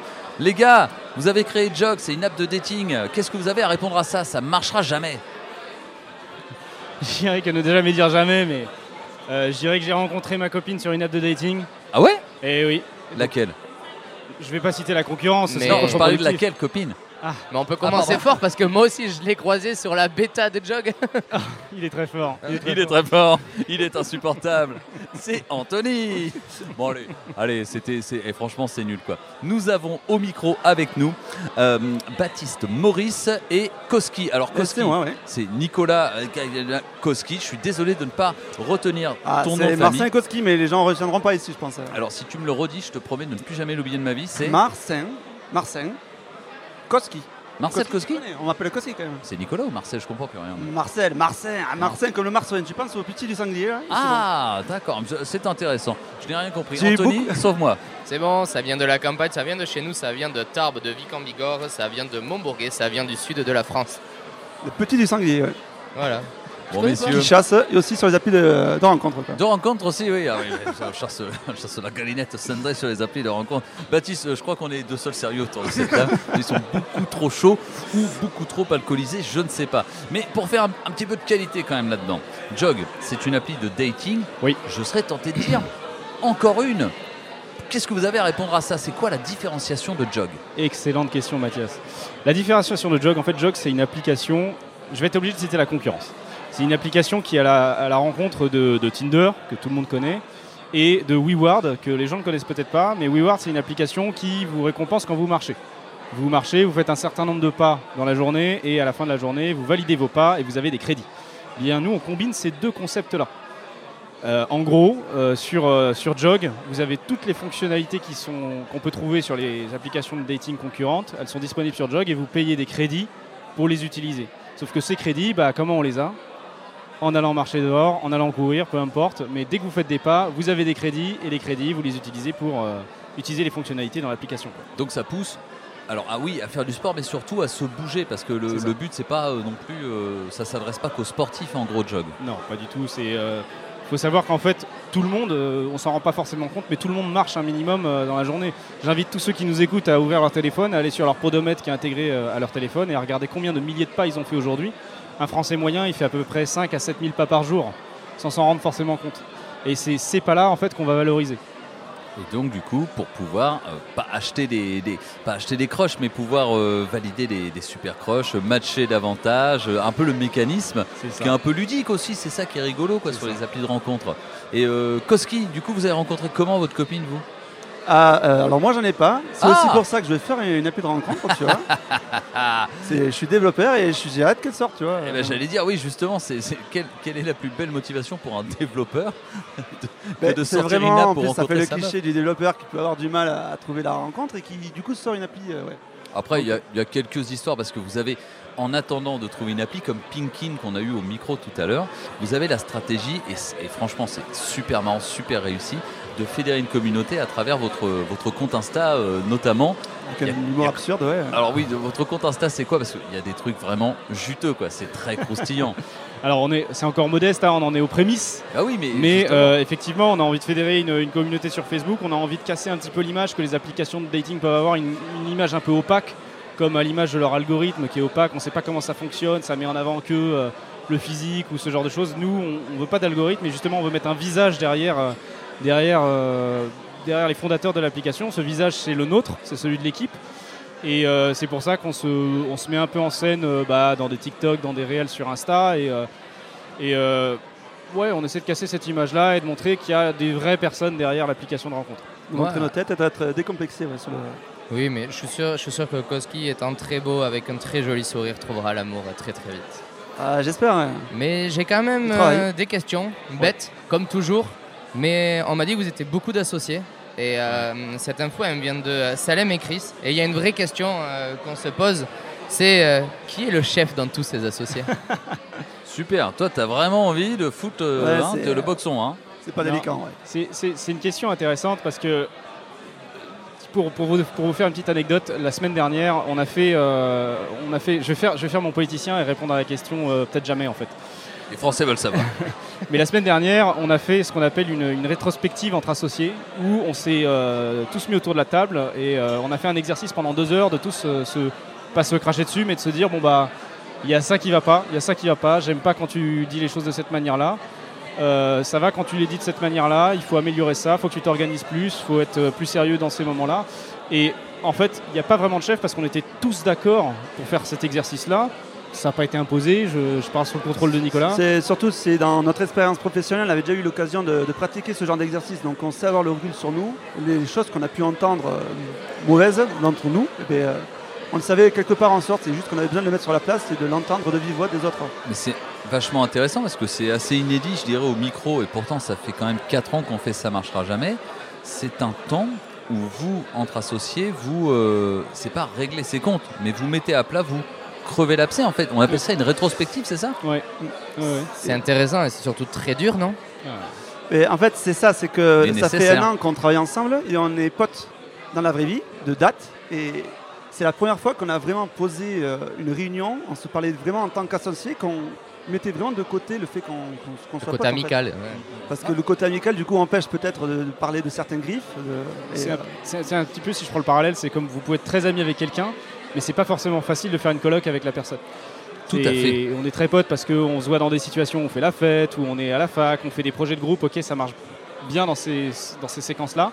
Mais par contre, quand on vit ensemble, il y a euh, des défauts qui ressortent qu'on ne voit pas forcément quand on est dans la vie de tous les jours avec nos amis. Bah, c'est la même chose quand on s'associe dans une entreprise. Et donc du coup, c'est nécessaire d'avoir un temps où on discute de, ouais, de vraies choses. Et du coup, ce qu'il en ressort, c'est quand même quelque chose de positif. Parce que c'est vrai qu'on est passé de raconter deux, trois conneries à un truc euh, finalement qui est Ah, fondamental. je- Non, je vous le dis encore une fois. Je suis très triste. hein. Pour tous les auditeurs, c'est super inédit parce qu'il faut avoir aussi euh, le courage, l'audace de se dire un petit peu les choses bah, pour avancer. Parce que avec des non-dits, ça peut faire l'effet cocotte minute. Et puis après, bon, euh, je pense que vous êtes suffisamment pote et intelligent pour euh, pas non plus aller trop loin. Mais ouais, je, je vois, le, je vois le concept. Du coup, ça, c'est un truc que vous comptez refaire euh, tous les trois mois, euh, tous- tous les ans. en deux fois par an, je pense. hein. Ouais, deux fois par an. En fait, on aimerait. L'objectif, c'est de, de, de- en fait, de pas avoir besoin de faire ce genre d'exercice. Mais comme euh, on a tous nos personnalités, euh, finalement, il y a, il y a forcément des choses qui, qui s- qui sont à, qui sont à échanger, qui sont à dire et qui sont à corriger. Donc oui, on se dit qu'on le ferait une fois par semestre et que normalement la prochaine réunion, elle durera pas deux heures, mais elle durera une demi-heure, une heure, parce que finalement, il y a moins de choses à dire. Parce qu'on se les a dit une bonne fois pour toutes euh, la semaine dernière. Est-ce que après vous avez pris une bonne cuite de l'espace entre potes? Non, Bah, même on- pas, on ne s'est pas parlé euh, du week-end après. hein. Il y, a eu- il y a- il y a eu trop de problèmes. On attendait ce soir. Mais pour répondre à la question, du coup, il n'y a pas de chef en fait. Enfin, légalement, on est deux gérants avec, euh, avec Maxime. Mais euh, Oui, j'ai eu ma réponse. En tout cas, c'était beaucoup plus pas d'accord intéressant avec sa réponse. qu'une Là, réponse oui, d'un politique. Ça, on est bien d'accord. Complètement. Merci beaucoup, monsieur Nicolas Marcelkowski. Merci beaucoup, monsieur Marcel, ouais. Baptiste Maurice. avec plaisir. Les fondateurs de Jog. Juste avant qu'on s'écoute un bon morceau de rock'n'roll, c'est quoi les identifiants sur Insta et euh, TikTok pour vous retrouver? Alors sur Instagram, c'est jog.app. Euh, allez follow les amis, allez follow les jogitos comme Si j'aime vous voulez voir nos têtes, euh, Et on, est TikTok drôle- on est plus drôle en vrai que. jogitos. Et TikTok, c'est jog-du-bas app. Merci Avec beaucoup. Et maintenant, on écoute C'est The Hives Abracadabra. Merci.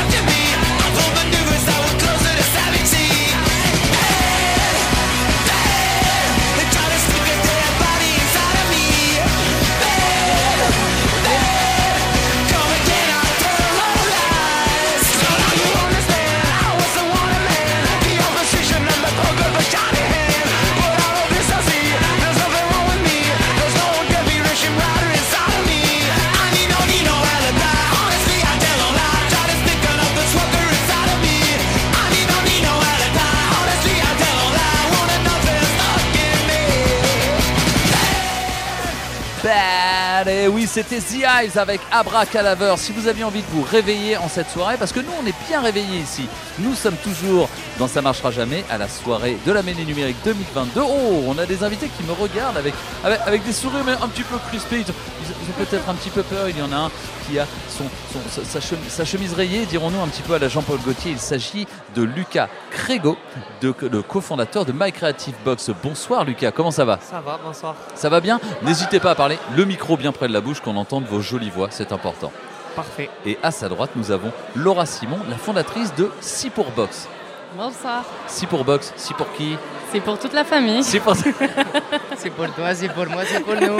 Alors, C'est pour tout le monde. Vous aurez entendu pour les plus euh, dégourdis d'entre vous, chers auditeurs, on a effectivement deux entreprises qui travaillent dans les box. Et donc on va parler de logistique et d'envoi de produits, de denrées. Est-ce que vous pouvez respectivement bah, nous pitcher hein, euh, dans l'exercice euh, C'est pas pas les, pas biscuits, hein, euh, le pitch hein, tout simplement, simplement la phrase qui va résumer la proposition de valeur de l'entreprise. Alors si pour box, si pour toute la famille, mais surtout si quoi? Alors, si pour box, bon, aujourd'hui ça s'appelle Carpe Diem Box. Et en gros, c'est une box de livres mensuels qui, chaque mois, propose un à deux livres choisis spécialement en fonction des goûts de chacun et euh, pas mal d'autres surprises euh, qui complètent l'expérience littéraire. Donc, on y découvre des nouveautés euh, qui sont sorties dans les trois mois pour éviter que les gens les aient déjà lus. Alors, les, les goûts de chacun, c'est un algorithme euh, très intrusif qui définit à votre place ou on peut choisir euh, En fait, chacun a le choix, donc ils choisissent euh, si par exemple ça va de la littérature générale au roman historique en passant par le thriller. Et chaque mois, ils peuvent d'ailleurs changer de, de genre littéraire choisi pour pouvoir varier les plaisirs. Vous avez de la littérature érotique pour euh, Anto? Alors il y a de la new romance. New romance. Ah, on a- oh, pardon, on appelle ça la new romance. Exact. La littérature qui parle de Fais sexe. attention parce qu'après j'ai des questions pour toi quand même. ah, il est chaud. Il est chaud. Alors, oui, Anto, il est très très chaud ce soir. Merci beaucoup, Laura. Évidemment, vous restez avec nous. De toute façon, on, on vous, on vous a capturé hein, quelque part. On vous entoure avec nos fils de micro. Lucas de My Creative Box. On va parler, on va, on va aller du coup sur le, le pendant des, des- bah, des créateurs, des dessinateurs, des peintres. Qu'est-ce que c'est My Creative Alors, My Creative Box, c'est très simple. C'est une box clé en main avec les fournitures de beaux-arts, donc des fournitures de dessin, peinture. Ça, et tous les deux mois, l'offre change. Et donc, on est accompagné avec un magazine, La Muse, donc un magazine artistique, où on peut retrouver des présentations d'artistes, tout un contenu créatif, la présentation de nos outils et l'accompagnement pour se lancer clé en main dans une création directement avec nos- les fournitures de notre box. Attendez, vous, vous créez des livres en plus, c'est ça des- Non, des magazines. Des magazines, c'est ça. D'accord. Et les magazines sur lesquels on va avoir, euh, l'ancêtre des tutoriels YouTube, des articles. C'est ça, on a des articles qui présentent des artistes, on présente les produits de la box, on présente comment utiliser. Par exemple, si le thème du mois c'est l'aquarelle, on donne quelques tips et conseils sur l'aquarelle. Et ensuite, un défi artistique à réaliser avec nos produits, qu'on retrouve à la fois en image dans le magazine et en vidéo sur YouTube, avec le lien directement dans le magazine. Merci, mais avant de déconner, parce que j'ai quand même envie de faire ça, même beaucoup euh, ce soir, euh, j'aime bien m'intéresser aux équipes. Et euh, je sais que vous êtes deux, par exemple, euh, Lucas. Est-ce que tu peux nous parler de qui vous êtes? C'est quoi vos compétences pour monter, par exemple, bah, une boîte qui travaille dans la boxe quoi? Alors, Dans la boxe, le sport Oui, bravo Mathias. Oh, oh, Merci. Alors j'essaie, lui c'est donc mon associé. Lui il a toujours été passionné de beaux-arts, de dessin, de peinture depuis petit. Donc c'est pendant le confinement qu'il s'est dit qu'il voulait, dessiner, donc il s'est heurté au trop grand choix sur internet. Il s'est dit comment faire pour recevoir un truc simple chez moi, clé en main, et rapidement me lancer dans une création qui me plaît, que j'ai envie de faire? Donc c'est de là qu'est né le concept, qu'il a eu l'idée de, My Creative Box. Donc quand il a créé, il s'est dit ben, pourquoi pas le tester sur le marché? Donc de là, il a monté un site, il l'a testé sur le marché. Moi, je suis arrivé après sur le projet. Donc dans le cadre de ma licence de gestion, j'ai travaillé avec GC dans mon stage. On se connaissait bien avant, bien sûr. Et donc il m'a proposé de m'associer pour lancer la boîte, puisqu'on était, c'était encore en auto-entreprise. Donc lui, il a plutôt le côté créa, donc euh, la recherche des produits, tout ça. Et moi, ça va être plutôt le côté gestion, le côté chiffre. Et c'est comme ça qu'on se coordonne tous les deux. Ça veut dire que tu étais stagiaire dans My Creative Box ou vous étiez tous les deux stagiaires dans la même boîte avec, euh, avec GC Miguel Kimpa Non, il était auto-entrepreneur. Ah oui, d'accord. Donc en stage, on peut faire avec une auto-entreprise. Ah, donc du coup, tu, tu- tu l'as rejoint en tant que stagiaire et Voilà. c'est comme ça que vous avez décidé de devenir associé C'est ça. C'est incroyable. C'est incroyable ça. Et d'ailleurs, petite info, effectivement, on peut réaliser son stage pour le compte d'une auto-entreprise. Donc, pour celles et ceux qui voudraient faire des micmacs, soyez toujours réglo. Effectivement, c'est possible, Pour, possible. les, pour les étudiants de la place toulousaine. Il suffit que la personne qui s'occupe des stages le valide, tant que les missions sont bonnes. Totalement. Merci beaucoup. Et toi, Laura, du coup, raconte-nous un peu ton background, d'où tu viens, qu'est-ce que tu as fait ju- juste avant d'arriver vraiment à faire, euh, bon, aujourd'hui 6 pour Box, euh, avant-hier euh, Carpe Diem Box et demain 6 pour tout le monde? Alors moi c'est vrai fait une école de commerce, Euh, après j'ai bossé en start-up à Paris, donc je suis toulousaine à la base. Et ensuite j'ai été directrice d'une agence d'archi d'intérieur et de design et là j'ai vraiment touché à tout, euh, donc euh, tous les aspects du business, la compta, la RH, le market et le commercial. Et suite à ça j'ai voulu me poser un peu. Le Covid est arrivé, j'ai décidé d'écrire un livre.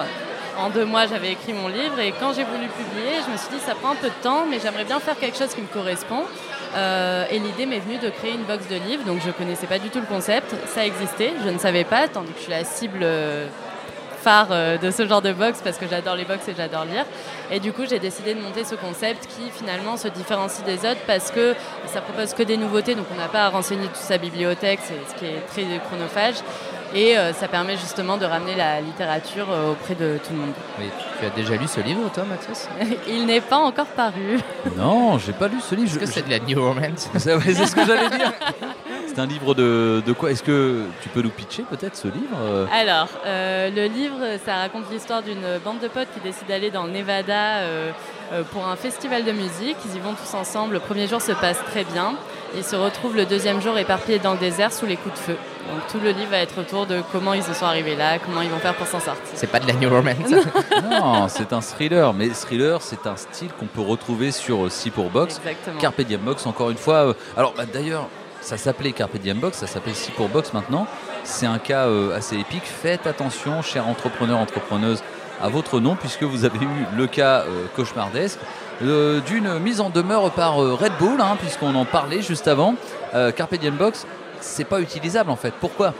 Alors, euh, quand on dépose son nom sur l'INPI, euh, parfois on dépose Carpe Diem Box, ça se différencie de Carpe Diem, et vu qu'il y a un nom en plus, l'INPI n'arrive pas à vous dire que c'est pratiquement la même chose.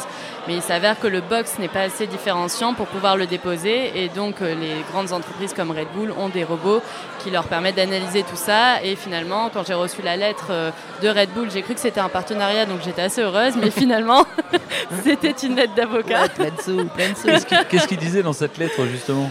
Ah, il me disait qu'il fallait retirer la marque. Des euh, Ah ouais. Exactement. Alors, donc imaginez, euh, vous êtes sur une marque qui vend, euh, qui vend des box. On, va- on va parler euh, quelques chiffres parce que encore une fois, on est sur de l'activité en démarrage qui ne tend qu'à devenir grande. Et j'espère qu'au moment où sera diffusée cette émission, eh bien, ce sera évidemment on est en direct, mais quand elle sera réécoutée cette émission, ce sera évidemment décuplé, voire centuplé. Mais c'est important de savoir qu'on est lancé, on a une marque reconnaissable, on a des clients c'est difficile de changer euh, de nom. Allez, un petit sourire pour la photo. C'est Léna qui vient faire des voilà. Donc du coup, euh, voilà, comment on deal avec ça? Vous avez écrit à chacun de vos, vos, abonnés euh? Alors en toute honnêteté, on est en plein dedans, justement. On est en train de refaire le site, donc c'est des choses qui sont pas assez faciles. Donc comme tu disais, il faut vraiment arriver à se renseigner. C'est des choses assez importantes, surtout quand on gagne en notoriété petit à petit. Euh, là, l'idée, c'est vraiment, on a une communauté qui est assez euh, soudée et on est assez proche d'elle, donc on a de la chance, on va les, les prévenir euh, un par un, on va faire de la communication dessus et euh, on va euh, voilà, arriver à gérer euh, le truc euh, un à un. Ok, bon, alors c'était hyper sérieux par contre. Là, on Ça là, on va rentrer dans la zone dangereuse. Attention, je ne contrôle plus rien. Je- vous je- m'avez perdu. j'ai perdu, et j'ai du perdu, coup, là. je vais vous poser des petites questions. alors, euh, vous êtes prêts? Allez-y, vas-y. Allez-y. Toi, Laura, est-ce que tu t'es endormi déjà avec un livre à la main? Oui. Je commence très gentil. Quel est ton livre préféré? Euh, je dirais tous les livres de Serena Giuliano. Ok, un bon livre ou un bon coup? Les deux. En même temps? On sait jamais. Vous êtes la New Romance Sapiophile. C'est de la sapiophilie. Et toi, Lucas, qu'est-ce que tu préfères? Une jolie après-midi en belle compagnie ou juste aller voir des beaux tableaux au musée Des beaux tableaux en belle compagnie, c'est le mieux. Oh, mais qu'est-ce qu'ils sont romantiques quand même. Ça dépend ce qui se passe en pleine campagne. hein. Euh, non, il a dit compagnie. Ah, ah, bah, en, pardon, en pleine compagnie, excusez-moi, parce que En en fait j'ai, le brasseur qui est voisin du, du plateau radio, en fait, qui vient de m'amener une nouvelle bière. Euh, Qu'est-ce que vous nous servez, monsieur Ronan? Une rafale de la, toujours la brasserie Sabotage, donc une bière blanche avec du kumbaba. Merci beaucoup pour cette précision. Je vais vous dire si elle est bonne. Celle d'avant était un petit peu trop amère. Donc je vais, je vais voir si celle-là est, celle-là est bonne. Oui, c'est vrai que vous n'entendez pas en même temps. Voilà, effectivement. En bonne compagnie. C'est fini les questions cochonnes? Oui, c'est bon, j'arrête, j'arrête. C'était pas mal. On m'a dit stop à la régie, j'arrête. Oh bon écoutez, bah écoutez, en tout cas merci beaucoup Laura Simon, Carpe Diem Box qui va bientôt évoluer en C pour Box et Lucas Crégo, fondateur de My Creative Box. qui- Ça va pas bouger. Hein. Ça va pas bouger. Merci pas à vous deux, vous êtes très beaux et on Merci écoute tout de suite Grens. Merci Air beaucoup. Max. Merci. À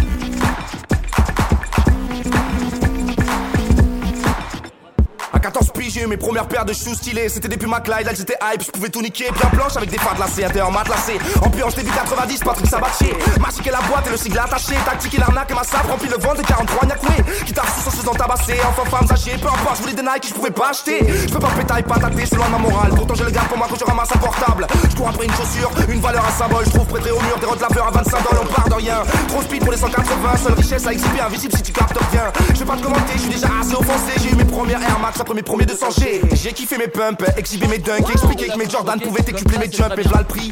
Jordan Flight noir gris, marche pas dessus, on va à la fight à la Spike Lee. 12 Rising, t'as la mile et le stylie. T'as pas de fight, t'es la tare et tu taffes le samedi. Devant un Kyvie, tu batailles prix, choisis ta taille, patate, c'est ta nouvelle paire de Nike. Ramène la plus-value aussi, non passe inaperçu et devient aussi invisible qu'une soirée avec un fly gris. Ton statut social est dans les pieds, c'est peut-être pour ça que devant les boîtes, mes baskets font cet étrange effet. Je veux vraiment Air Max, me serrer la ceinture, fumer de plus légère taf et colorer ma peinture, soudaine lobotomie. Pas de poubelle je suis dans la Air Max à l'ancienne, pas de nouvelle coloris. J'ai investi le fruit de mes faire ça. L'industrie, le profit, c'est spectacle. Lui introduit, y être à l'aise, n'est-ce pas? Le lobby, la catégorie que t'aimes pas. J'ai investi le fruit de mes faire ça. L'industrie, le profit, c'est spectacle.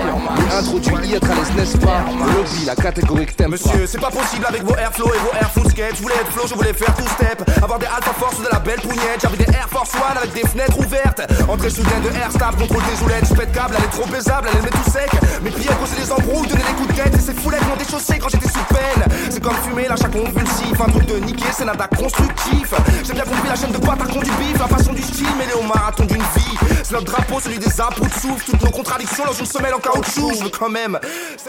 Cet homme euh, parle vite, mais je peux parler plus vite que ça. Vous êtes toujours sur marchera jamais dans l'édition Homo Numericus 2022 et Femina Numerica 2022 au cœur de la mêlée numérique. Et on est très heureux d'accueillir deux nouveaux invités avec Antoine Rémy, directeur Europe de Ava, une start-up inclusive. Bonsoir Antoine, comment ça va? Bonsoir, super. Comment ça Ava Ah oui, ça, on l'a fait Ah, souvent, ouais. Ah oui, bah oui, j'imagine bien. Paola Romana, la fondatrice des Jardins Urbains. Comment ça va Paola? Mais ça va très bien, merci. Bon, toujours rayonnante, toujours souriante. Alors, je crois, Paola, que hum, les jardins urbains, c'est quelque chose qui permet de faire pousser de la ganja légalement dans les milieux autorisés, euh, type les. c'est- Les C'est pas CFA ça Dans les CFA et tout ça. Ah, c'est pas ça c'est- Ah, pardon, c'est pas ça. Mais c'est quoi les jardins urbains alors? Les jardins urbains, c'est une agence euh, de végétalisation euh, des lieux inoccupés ou délaissés, mais de façon comestible. des lieux inoccupés ou délaissés. Comment ça? C'est des parties euh, de, enfin, des squats. Vous euh, verdissez les squats, c'est ça que vous êtes en train de me dire Le terrain vague. Ça peut être une solution, mais non. Euh, on, est- on végétalise, on va dire, euh, des, euh, des murs, des endroits euh, bétonnés où il y a du macadam pour végétaliser les villes et amener euh, un peu de verre et euh, des nouveaux lieux de vie. Mais c'est quoi le constat? C'est que, bon, effectivement, trop de béton, trop de béton tue le béton, la chaleur, la condensation. Euh, L'idée, et je crois que c'est la grosse différenciation, c'est que vous pouvez végétaliser avec des produits comestibles. C'est ça, Donc on peut manger les murs. presque. Ah, presque, presque. Dites-moi plus, qu'est-ce qu'on peut manger euh, dans les jardins urbains? On peut manger des fruits et des légumes, euh, des fleurs comestibles et également utiliser euh, des plantes médicinales. Des plantes médicinales, ça- est-ce que c'est pas un terme caché en taux pour dire la ganja? On est bien d'accord Complètement, Ah, complètement. On est d'accord. hein. Et, et- mais par contre, moi j'ai quand même une question. Pas rigolote pour une fois. euh, Ouais, pour une peux- fois, une peux- question sérieuse. Est-ce Oui, qu'elle une sera- bonne comme celle de tout à l'heure Mais est-ce que euh, justement ces plantes qui sont comestibles, c'est fait pour qu'on s'en occupe un peu plus que les plantes qu'on délaisse comme ça et parce qu'on ne peut pas les manger? Oui, tout à fait. En fait, euh, le but, c'est de créer du lien social et euh, de transmettre en fait un savoir-faire sur l'autonomie, de pouvoir cultiver ses propres fruits et légumes et euh, du coup euh, d'avoir son propre pouvoir sur sa propre santé. Parce que du coup, euh, comme on disait, médicinal, et puis du coup, enfin pas médical forcément, mais euh, médicinal. Je crois que vous avez équipé une partie de la mêlée numérique, puisque, bon, alors pour celles et ceux qui nous écouteraient en direct, on a encore trois jours de festivités, vendredi, lundi et mardi. C'est un festival qui est ouvert à tous les, euh, pas forcément les passionnés, mais les curieux du numérique et qui souhaitent s'intégrer un petit peu dans ce milieu. Donc demain, journée talent. Et vous pouvez voir euh, une petite installation, un bac qui occupe l'espace euh, convivialité, je crois, de, la cantine. Vous pouvez nous dire un petit peu ce, produit, en fait, qui s'adapte euh, un peu partout. hein. Peut-être des chefs d'entreprise ou des responsables coworking parmi les auditeurs. Oui, c'est un exemple en fait de ce qu'on peut proposer. En fait, je travaille avec des parties prenantes et des partenaires experts dans leur domaine. Et là, du coup, euh, j'ai travaillé avec un artisan qui a fabriqué le mobilier sur mesure par rapport euh, aux dimensions euh, de la fenêtre. Et après, on a mis du coup des végétaux mix et comestibles et euh, on va dire un peu design. Et je crois que c'est aussi un peu une affaire de famille parce qu'il y a, il y a- il y a votre papa qui a mis la main à la pâte sur le premier prototype, je crois, c'est ça, non? Oui, c'est ça. Euh, ben, je suis d'origine portugaise, donc la famille, c'est important pour Oh, la moi. construction, la construction, c'est normal. Et du coup, oui, il m'a aidé pour euh, la conception de certains mobiliers qu'on fait sur mesure. Et que du coup, euh, je travaille avec certains partenaires comme le Fab, Fab Lab Rose et euh, des artisans euh, aussi privés qui, euh, qui m'aident à faire ce projet. Et moi, enfin, j'ai- j'ai quand même, j'ai quand même d'autres questions, mais qui sont par contre moins sérieuses. Est-ce que tu as déjà fait des câlins aux arbres? Oui, Je quitte ce plateau. Alors ça, ça s'appelle du forest bathing. Oui, oui, mais je Du crois. forest spreading? Bathing, comme Bathing? le bain de la forêt. Ah, oh. On pourra en parler. tu- Hein, mais. Est-ce que tu t'es déjà baigné écoutez, avec la forêt? Voilà, je vous laisse parler tous les deux. euh, écoutez, euh, je me livre un petit peu. Ah la vache, on va avoir un grand moment de radio là, je le sens. Oui, effectivement, en forêt, j'ai déjà, on va dire, fait un gros câlin à des arbres centenaires. Et je parle à mes plantes aussi. Quoi? Ouais. Ça les fait mieux pousser? Oui, de Mais amener qu'est-ce que- de l'attention et de l'amour aux végétaux, ils poussent parce qu'en fait, c'est nos amis. Mais vous leur dites quoi aux plantes Scientifiquement, c'est prouvé.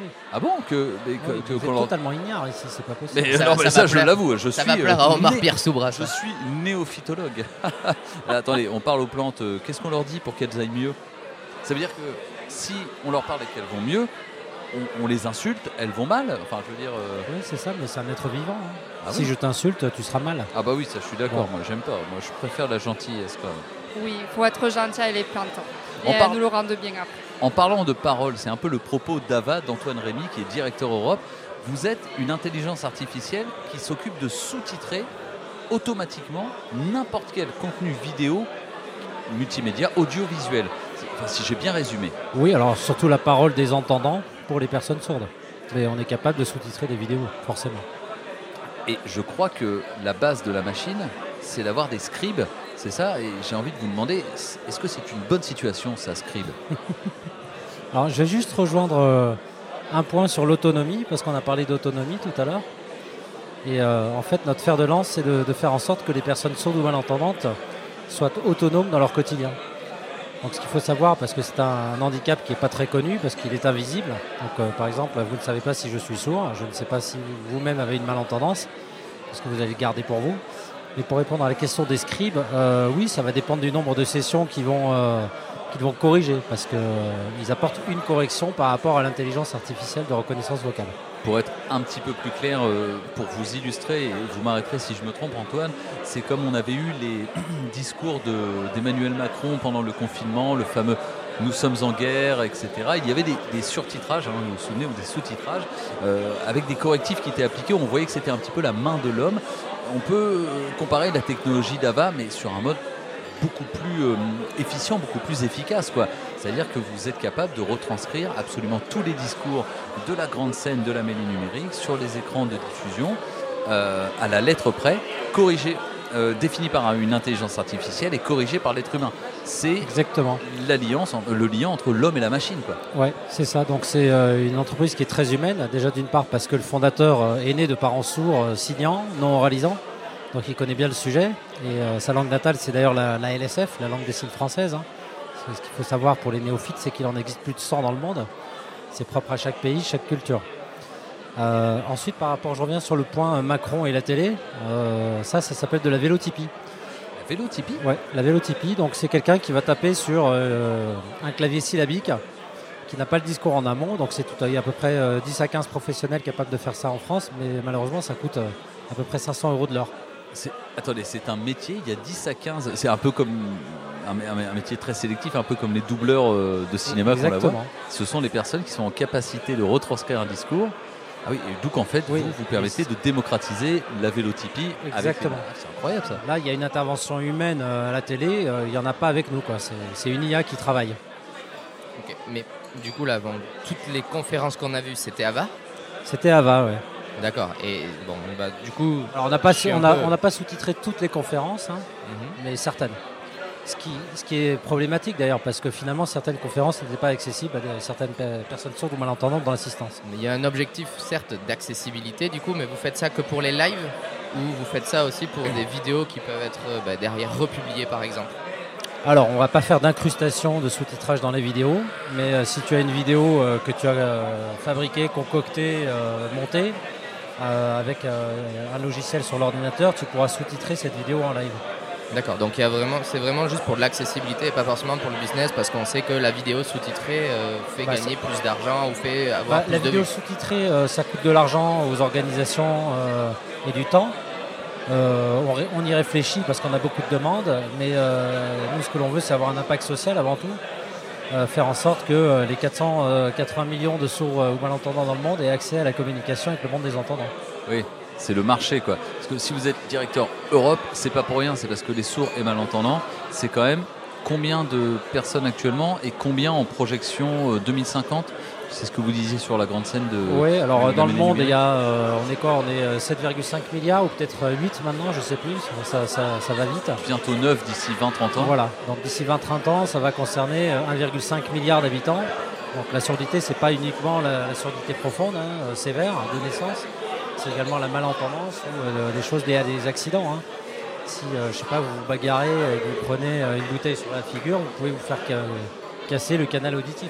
Les- ou les un accidents de- euh, enfin toutes sortes euh, d'événements. Eh oui, donc ça peut toucher chacun d'entre nous. Anthony, un petit mot de, de la fin Je voulais J'a- me toucher la j'avais- cuisse Non, mais j'avais, envie de faire une blague, mais là, j'y arrive pas. C'est un sujet que je trouve trop sérieux. C'est dommage. C'est Et- peut-être pas ce soir qu'on fera des enfants. Non, peut-être pas en fait. Ah oui. Mais on- vous savez, vous savez bien ce qui rend sourd, vous. Oui. Hein on est bien d'accord. Totalement. Effectivement. Eh ben écoutez, merci beaucoup sur ces notes de poésie. Antoine Rémy, directeur Europe de Ava, et Paola, euh, Romana. Je vais dire Paola Jordana, n'importe quoi. C'est Camélia Jordana, ça n'a rien à voir. Donc du coup, Paola Romana, la fondatrice des Jardins Urbains. Merci à vous deux d'être au micro. Et vous savez quoi? C'est la mêlée numérique et c'est l'Happy Hour des Winkles. Merci beaucoup. Yes.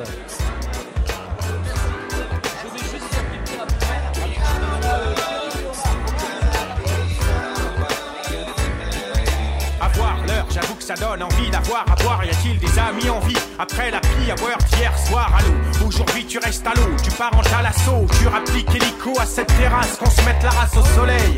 C'est le dernier tango à Buenos Aires, l'heure de la pétanque à Marseille, du match à Manchester, ça lève des pintes en Bavière. Il me faut de l'air, faut noyer cette journée dans un verre qui durera au moins tourner. Ils ont une caricature, soirée à caractère caritatif. Ont pitié à des bourges pour qui nous payent plein d'apéritifs. Chercheur d'or jusqu'à 20h dans tous les rats sur la terre. On ira se coucher à l'heure de l'apéro dans l'autre hémisphère. Je vois petite dose, tout plein de petites doses. Mais là je suis vénère et je vide de bar à vitesse grand vert. Ça y est, y'a le Nicus qui s'est mis en slip, qui est monté sur une table et qui bug. L'on veut des chics. Y'a que l'excès en terrasse, etc., etc. Fais voir ce qu'il a au fond de ta bouteille, ça c'est le plan Vigipicrate. Mon 5 à 7, je tourne à l'anis comme Morissette. Fais péter une petite assiette de cahuète, t'as pas, pas de plaquettes sur le bar comme Fred Astaire. En vidant de la pierre de monastère. Ni Dieu ni maître, sauf maître Canter. Je suis tellement trippé des tripots, si tu veux mon avis. Je voudrais que ces deux heures durent toute la vie.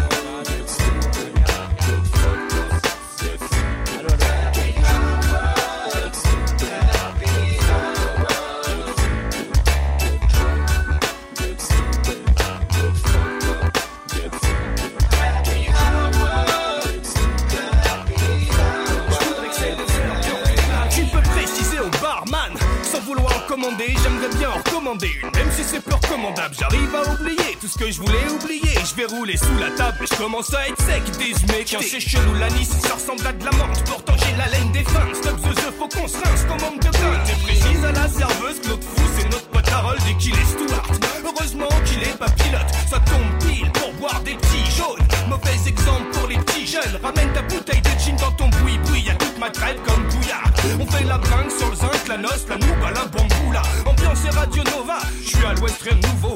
Bourrasse comme Jamel, pourtant depuis 12 ans je plus de judo. Y'a de la bière gratuite, ouvrez grand vos becs les poivreaux. C'est pas de l'opéra, que du rap d'apéro. Je m'entiche d'un pastis, puis on potage Tel le gang des postiches qui s'attapent Sort les bacs chiches, le popo mais pas d'eau potable. Estonner ce mobile, on verra pas nos copines. Ça pue de la boîte vocale, soir on est trop débile Car on se met trop minable. Interminable, tournée d'enfoiré Cette girafe, c'est la tourne infernale. Tournage de piste sur le froc Les poches pleines de fric et de pistaches À transformer les chiottes en pistoches. Je te postillonne qu'ici on a des pistons Et ritons, une riston sur la prochaine. On y retourne, mais je te plaît pas du postillon Du rouquin Non, on en a des pistons, mais on a surtout euh, de l'apéro parce que c'est l'happy. Pas seulement avec les Winkles, mais aussi avec la mêlée. Et on est ravis d'accueillir parce qu'on approche de la fin de l'émission, mais on vous a gardé le meilleur pour la fin. Puisque nous avons un, alors un, un habitué, une comète, un, un- un- comment dire, quelqu'un qui vient une fois par an, mais quand il vient, il illumine un petit peu notre plateau. C'est Omar Pierre Soubra. Comment ça va, Omar? Eh ben écoute, ça va carrément bien. En plus, on arrive en fin de soirée, comme tu dis, c'est magique. En fin de soirée, il est 20h40. euh, Oui, oui, alors attends, fin d'émission. Fin d'émission, ouais, voilà, c'est ça, voilà. Et on a l'Homo Numericus 2022, la personne qu'on a teasé tout le long de l'émission au micro. Bonsoir, shérif Mili. Salut. Alors, pour celles et ceux qui, euh, qui reconnaissent le dynamisme habituel de shérif au micro, non, non, blague à part, shérif Mili, vous étiez dans le troisième épisode de Ça marchera jamais. Donc on se maintenant, il y a- Mathias. ouais, on peut se Ça fait- ça fait plaisir, Ah, je veux pas exclure Les l'auditeur. signes mais on de l'âge se sont, aussi prononcés que ça. C'est c'est le respect face à l'homo, vous savez. Euh. Alors, shérif, il y a 4 ans, on pitchait, on parlait de l'importance de la, euh, des, des- comment dire, des conditions d'association quand on crée une start-up. Yes. Et maintenant, vous avez le titre d'Homo Numericus 2022 dans le cadre de Self City. En tout cas, Mes conseils poste- gagnent beaucoup en valeur euh, à, Bah, posteriori. bah, maintenant, ça prend euh, clairement, ça prend 100 euros de plus par heure. On est Ouais, je pense. Ah hein, bah, ouais, minimum au moins, Ouais, au c'est- moins. C'est à peu près Là, ça. il faut- ouais, faut investir, à moins euh, 50, je n'irai plus le voir. Allez, blague à part, après les félicitations, qu'est-ce que vous faites maintenant? C'est vraiment que tu Mais parles, oui, bien sûr. Bah, ah, bah, attends. Le euh, il faut que je m'habitue Ouais, bon, alors, Moi, je vais pas tutoyer, euh, Ouais, tout à fait, euh, tout à fait. Il me dit derrière moi. euh, Alors, qu'est-ce que je fais maintenant oui. Self City. Self City, c'est quoi? Euh, C'est une boîte de plomberie. Merci, shérif Mili. Alors, Omar, vous êtes retraité de 48 ans. Retraité de 48 ans, c'est pas possible. Bah si mec, tu sais bien, je t'en ai parlé. Alors moi je vais pas vous voyer, je sais qu'en radio Oh, on se vous voit, c'est quand même vachement sympa. Mais euh, oui, j'ai pris ma retraite l'année dernière à 47 et maintenant j'ai 48 ans et c'est toujours un plaisir incroyable de venir euh, à la mêlée numérique, le festival européen euh, qui se passe ici en, Occitanie.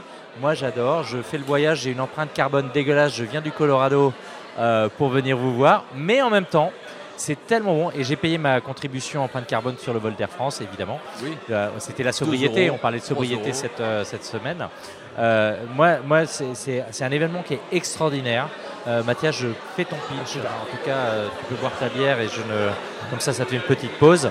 Euh, on, est dans la mêlée, c'est le mélange. Et c'est ça qui est extraordinaire. On a pu parler avec des gens comme une ancienne ministre secrétaire d'État au numérique qui était Axel Lemaire. On a été, moi j'ai découvert des startups que tu accompagnes avec le starter qui sont absolument extraordinaires. Aujourd'hui, on a Shérif qui est ici, qui a reçu le prix, qui a, qui a- qui a été accompagné, qui est et effectivement tes conseils, tes conseils, pardon, Val de l'Or. C'est plus Shérif qui va me donner des conseils maintenant, hein, qu'on soit mais clair. hein. c'est la star et, et c'est bien mérité. Euh, on, fait des choses comme ça. Moi, ce que j'aime bien, c'est qu'il a repris un peu euh, ce qu'on a fait sur scène quand euh, je- que tu m'as demandé de pitcher. Je fais bonjour, j'ai pas de pitch et je m'en vais. Et ben là, c'était la même chose. Il a dit Vous faites quoi? De la plomberie. Merci, au revoir. Non, mais parce que. Ça, c'est ça Non, qui est incroyable. Je vous, je- je vous raconte l'histoire de pourquoi je dis j'ai une boîte de plomberie. Parce qu'en en fait, en vrai, j'ai vraiment une boîte de plomberie. C'est pas, c'est pas une Eh ben, c'est magnifique, il en faut. Euh, euh, mais c'est une boîte te- tech. Enfin, elle est tech-centrique. Euh, en fait, l'idée, c'est de créer un service de maintenance des logements, plomberie, chauffage, clim aujourd'hui, demain, tous les autres métiers, qui soit 10 fois plus vert, 5 fois plus qualitatif et 2 fois moins cher. Mais je me souviens du pitch. Ah, vous étiez là. Non, mais les oui, auditeurs je sais n'étaient pas, pas, là. Ouais, ouais, je- Bah, la formule est oui, incroyable. voilà. 10 fois plus vert, 5 fois plus économique. Qualitatif. Deux, Et cinq deux fois, fois plus moins cher. et deux fois moins cher. Voilà. Et, euh, et du coup, euh, moi, moi, je viens de la tech, j'étais, euh, et, et quand j'ai, et le, le- le point particulier de Safe City qui choque tout le monde, mais qui ne devrait pas, c'est que on a beau faire de la tech, on sait qu'à qu'à la fin, c'est un être humain qui va venir faire les réparations chez vous. Euh, alors qu'on aurait tendance à penser que forcément cet homme-là, nous, on ne devrait pas le recruter, on devrait essayer d'exploiter en maintenant une position de force le travail manuel. Nous, on recrute les personnes qui, à la fin, vont faire le boulot. Donc on a beau être tech-centrique, on recrute ces gens-là. Du coup, comme le pitch est tellement inattendu que quand je, quand je me présente et qu'on me dit qu'est-ce que tu fais, shérif, si je dis j'ai une start-up dans la plomberie, on se dit tiens, en fait, je crois qu'il sait pas ce que ça veut dire start-up, ce mec-là. Les gens se disent ça dans leur tête. Moi, moi, je devine à leur regard. Je vois, ils bloquent un peu. Ensuite, ils, ont le choix entre deux trucs. Soit ils disent ah, c'est chaud, je vais pas l'humilier, je vais le laisser croire qu'en fait, il sait pas ce que c'est une start-up. Soit, en fait, ils se disent tiens, tiens, je suis quand même curieux, peut-être que. euh, dire co- comment ça, start-up dans la plomberie? Mais plomberie, innovation, ça n'a rien à voir. Mais je leur ai dit mais du coup, c'est une énorme opportunité d'innovation. Et donc voilà. C'est- tellement une problématique de pitcher Safe City quand j'ai peu de temps que euh, je m'amuse maintenant à dire euh, qu'est-ce que tu fais Euh, Je bois de plomberie. Non mais c'est génial, mais bravo chef, tu vois. Et je comprends mieux pourquoi Mathias nous a mis dans la même euh, discussion parce que moi j'étais dans le monde corporate de la tech pendant 25 ans. Euh, j'ai eu des postes de dingo et je me suis marré comme une baleine. Et, euh, et aujourd'hui je fais de la charcutech. Je fais de la charcuterie à base de plantes. Donc euh, pareil, tu, que- vois, quand tu, tu- tu fais quoi Omar? Bah, Moi je fais de la, la charcuterie à base de plantes. Alors je sais qu'en France on n'a pas le droit de dire ça. Mais euh, Surtout voilà. Et donc, t'as qu'à dire, tu fais de la plombe tech euh, ou Ouais, quelque ouais. chose comme ça. Et, et- et je tutoie tout le monde parce que et tout le monde me voit parce que j'ai des cheveux gris. Alors c'est pour ça pour les Ouais, bah, euh, ça va arriver aussi hein, pour moi de mon côté. Non, non, mais euh, blague à part, c'est pas. euh, En fait, le- le- l'enseignement derrière, c'est qu'on complexe souvent sur le côté euh, innovation. Il faut absolument faire quelque chose de complètement disruptif. Enfin, vous voyez les discours qu'on connaît tous. Mais on a une boîte de plomberie qui cartonne avec un CIO qui est récompensé. Et on a une boîte de charcuterie VEG, Good Fake Foods, dont tu vas nous parler, qui est en train de cartonner. Chaque magasin ramène 250 000 dollars par an, c'est ça? À peu près. Enfin, on peut donner des chiffres. C'est peut-être plus, c'est peut-être un peu moins, c'est peut-être beaucoup plus, mon cher Mathieu. C'était la Non. version pitch. Écoute, non, non, mais effectivement, on est, on est. euh, euh, alors, Mathias euh, a annoncé la, la couleur. Moi, j'ai pris ma retraite. Et le- euh, je sais qu'en ce moment, c'est un sujet un peu touchy. Aujourd'hui, on a eu quelques grèves en France. J'ai 29 essayé d'écouter. France Info. Les gars, vous êtes nuls. Enfin, autant à Radio Campus. On est en live, on est là, on est à Toulouse. Autant à France Info, c'était que de la musique, mais toute la journée, quoi. Et donc, je sais que tu as forcé les techniciens à venir bosser alors qu'ils font un travail formidable. Merci à toi, à la technique. Très concentré, Cisco, hein, François Ouais, ouais. Berchenko. Euh, merci François. Et, et- et- et blague à part, euh, quand je dis que je suis à la retraite, je, en fait, je me suis séparé du monde corporate. Et pour faire ça, pour pouvoir ces libertés, il faut avoir un flux de revenus annexe qui est régulier. Et donc, il y a six ans, avec mon épouse, on avait monté une, une petite chaîne de charcuterie française, euh, euh, pas de charcuterie, pardon, de- d'épicerie française au Colorado, parce que moi j'en avais ras-le-bol quand je venais en France de ramener des valises entières de euh, choc à pic, euh, de euh, fraises tagada. De France Et de Desperados, parce que ma femme adore ça et qu'on ne trouve pas aux US, tu vois. Et donc l'idée, ça a été de se dire, bah, ça n'existe pas, c'est une opportunité. C'est exactement ce que les gens qui viennent au starter viennent faire.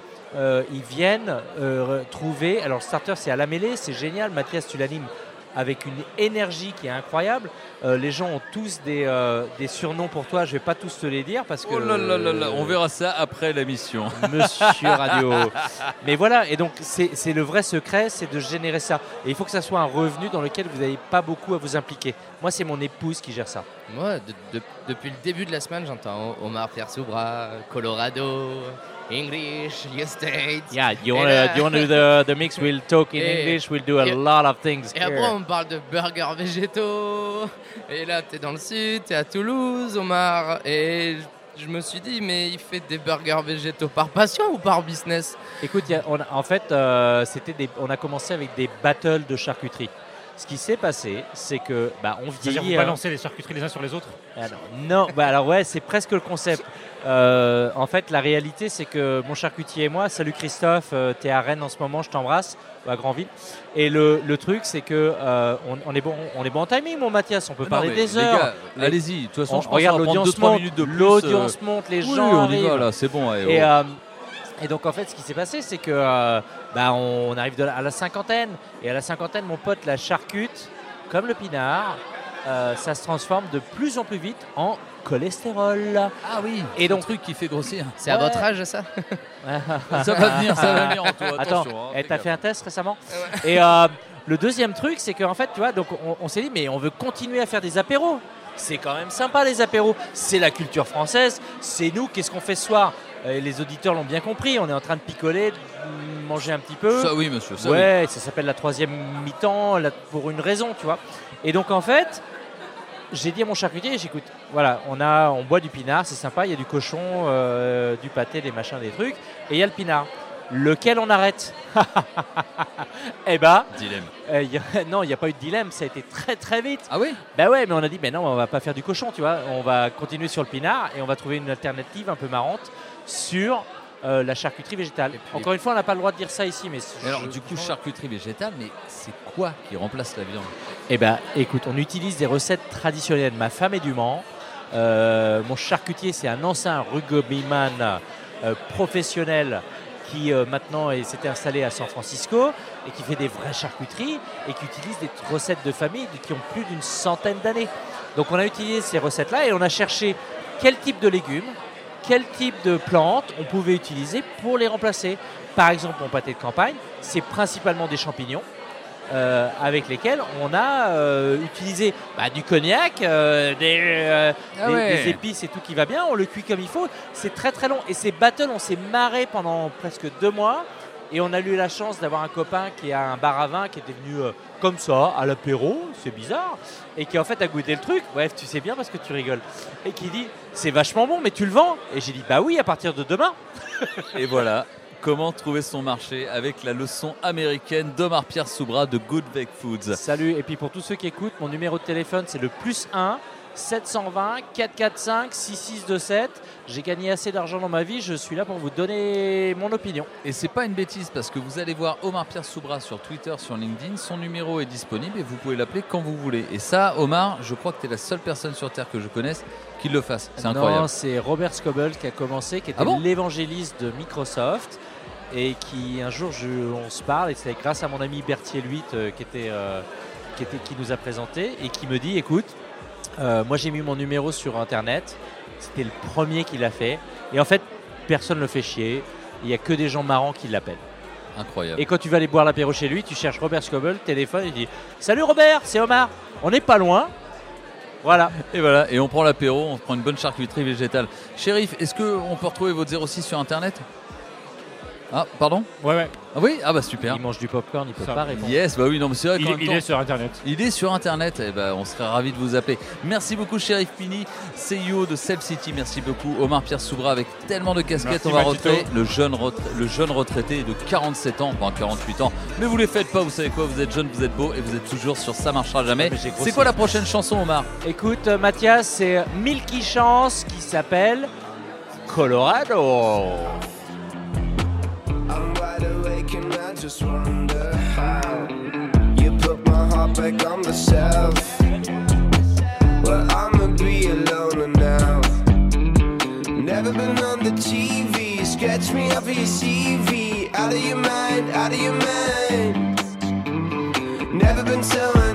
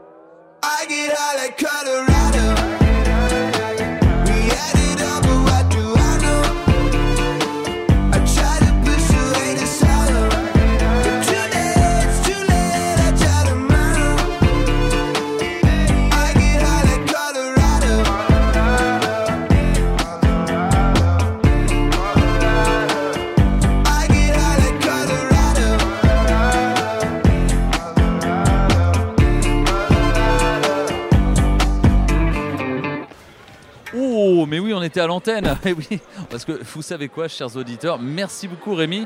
On va goûter une troisième bière puisqu'on est voisin avec le plateau radio de Campus FM.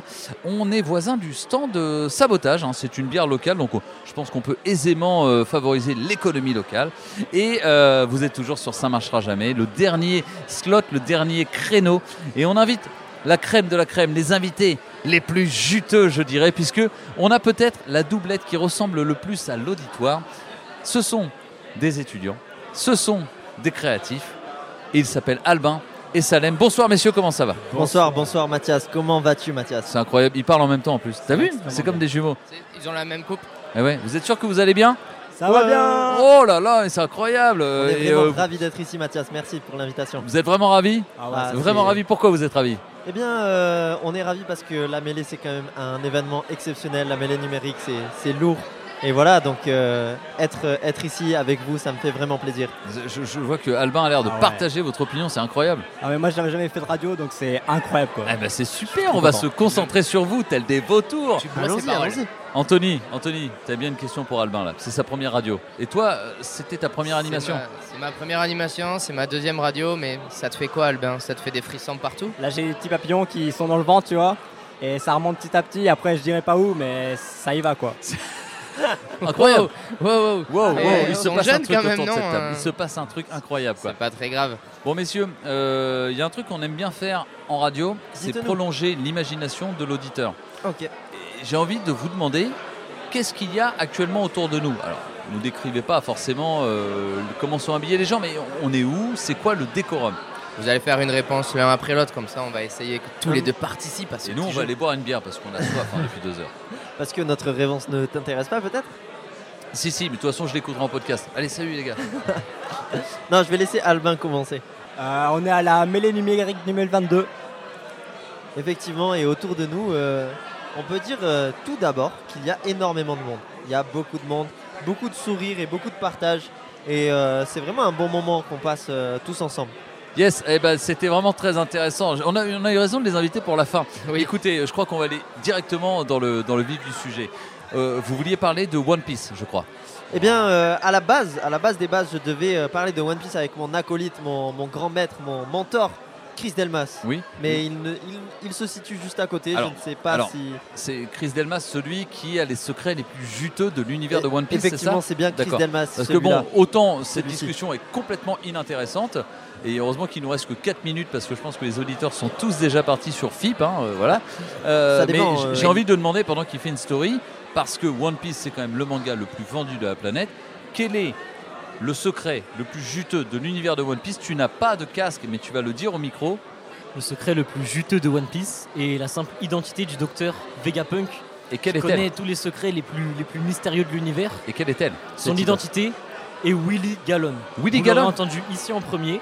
J'espère que les prochains chapitres vont révéler sa vraie identité. Maintenant, vous le saurez. en effet, et si vous voulez plus d'informations sur son, sa réelle identité, nous avons partagé une vidéo sur la chaîne YouTube Starter, euh, Starter Vegapunk. Donc vous pouvez d'ores et déjà la retrouver en ligne sur YouTube. Let's go. C'est la pire interview qu'on a faite. hein. Oui, je, crois, incroyable. mais en même temps, c'est là où je me sens le plus à l'aise, bizarrement. Mais euh, il, il faut quand même, comprends pas il faut pourquoi. quand même tout remettre dans son contexte que c'est euh, deux petits craquitos et c'est là quand même l'agence interne du starter qui est le l'incubateur pardon de la mêlée. Est-ce que vous pouvez nous en parler un peu plus?